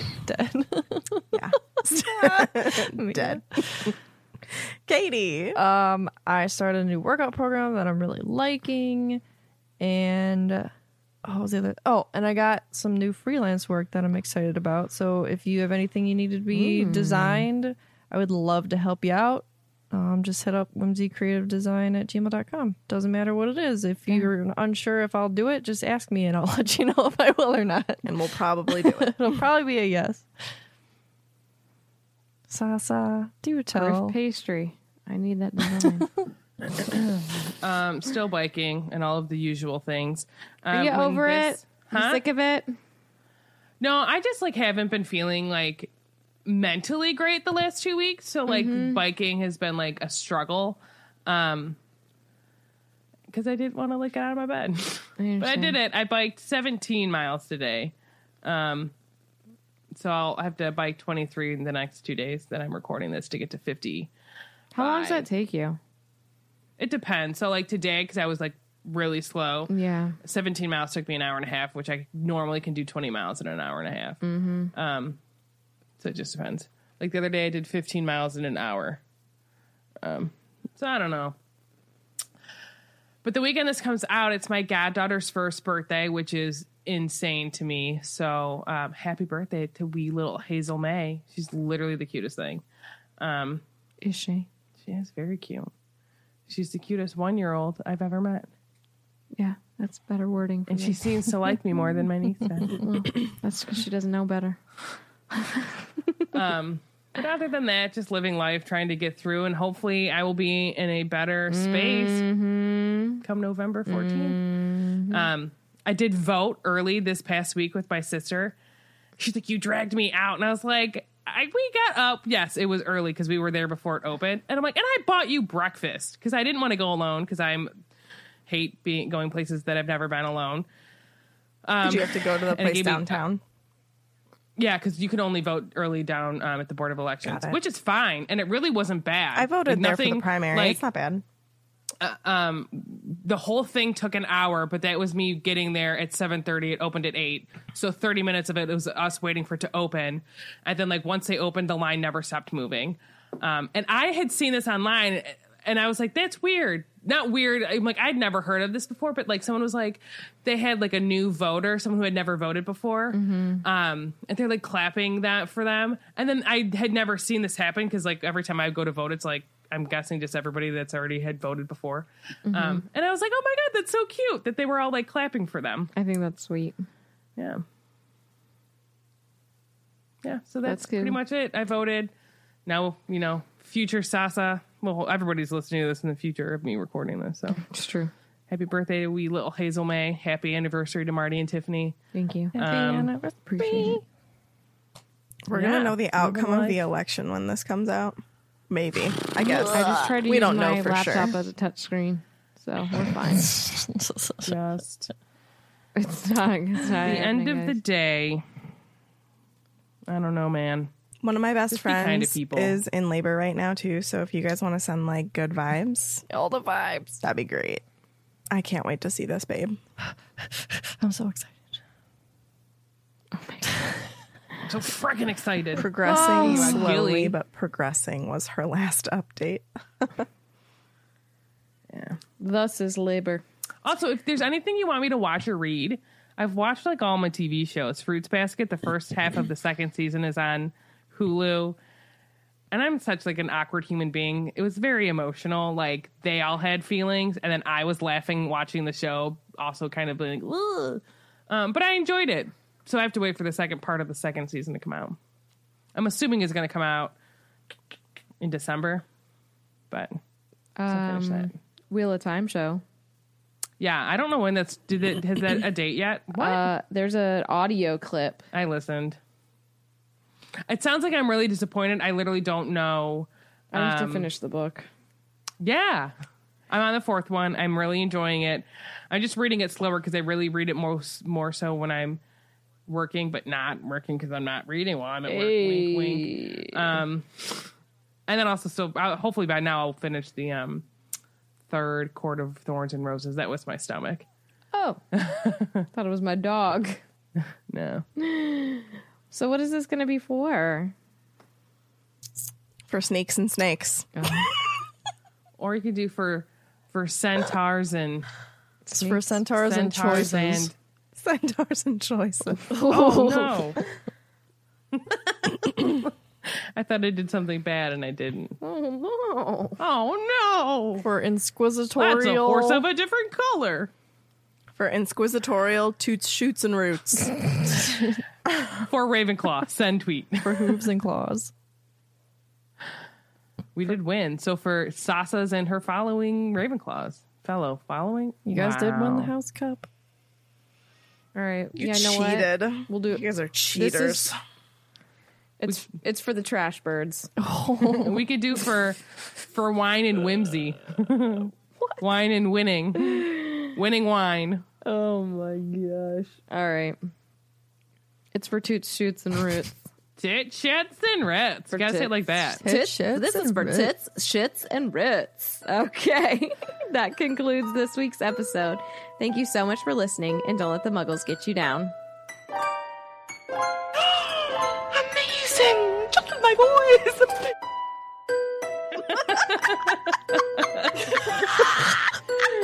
I love how she's like, she's my mad at Edgecombe. My lords, my ladies, and my nails. Oh my gosh, Katie. Did you see that Jimmy's in the chat? Get out. Jimmy is in the chat. I did see Jimmy. Jimmy. Lots of Jimmys. Katie's ex lad. Wait, can I lad? Can I say that I like texted my whole family and like tried to find out whatever his last name was because I can't remember, and I tried to creep and I couldn't find anything, man. So I just typed Jimmy into the internet. Let's talk about the fact that there's Harriet and Terriet, and now both of them, one has a Timmy and one has a Jimmy. Oh. We're going down, down, baby. I don't know.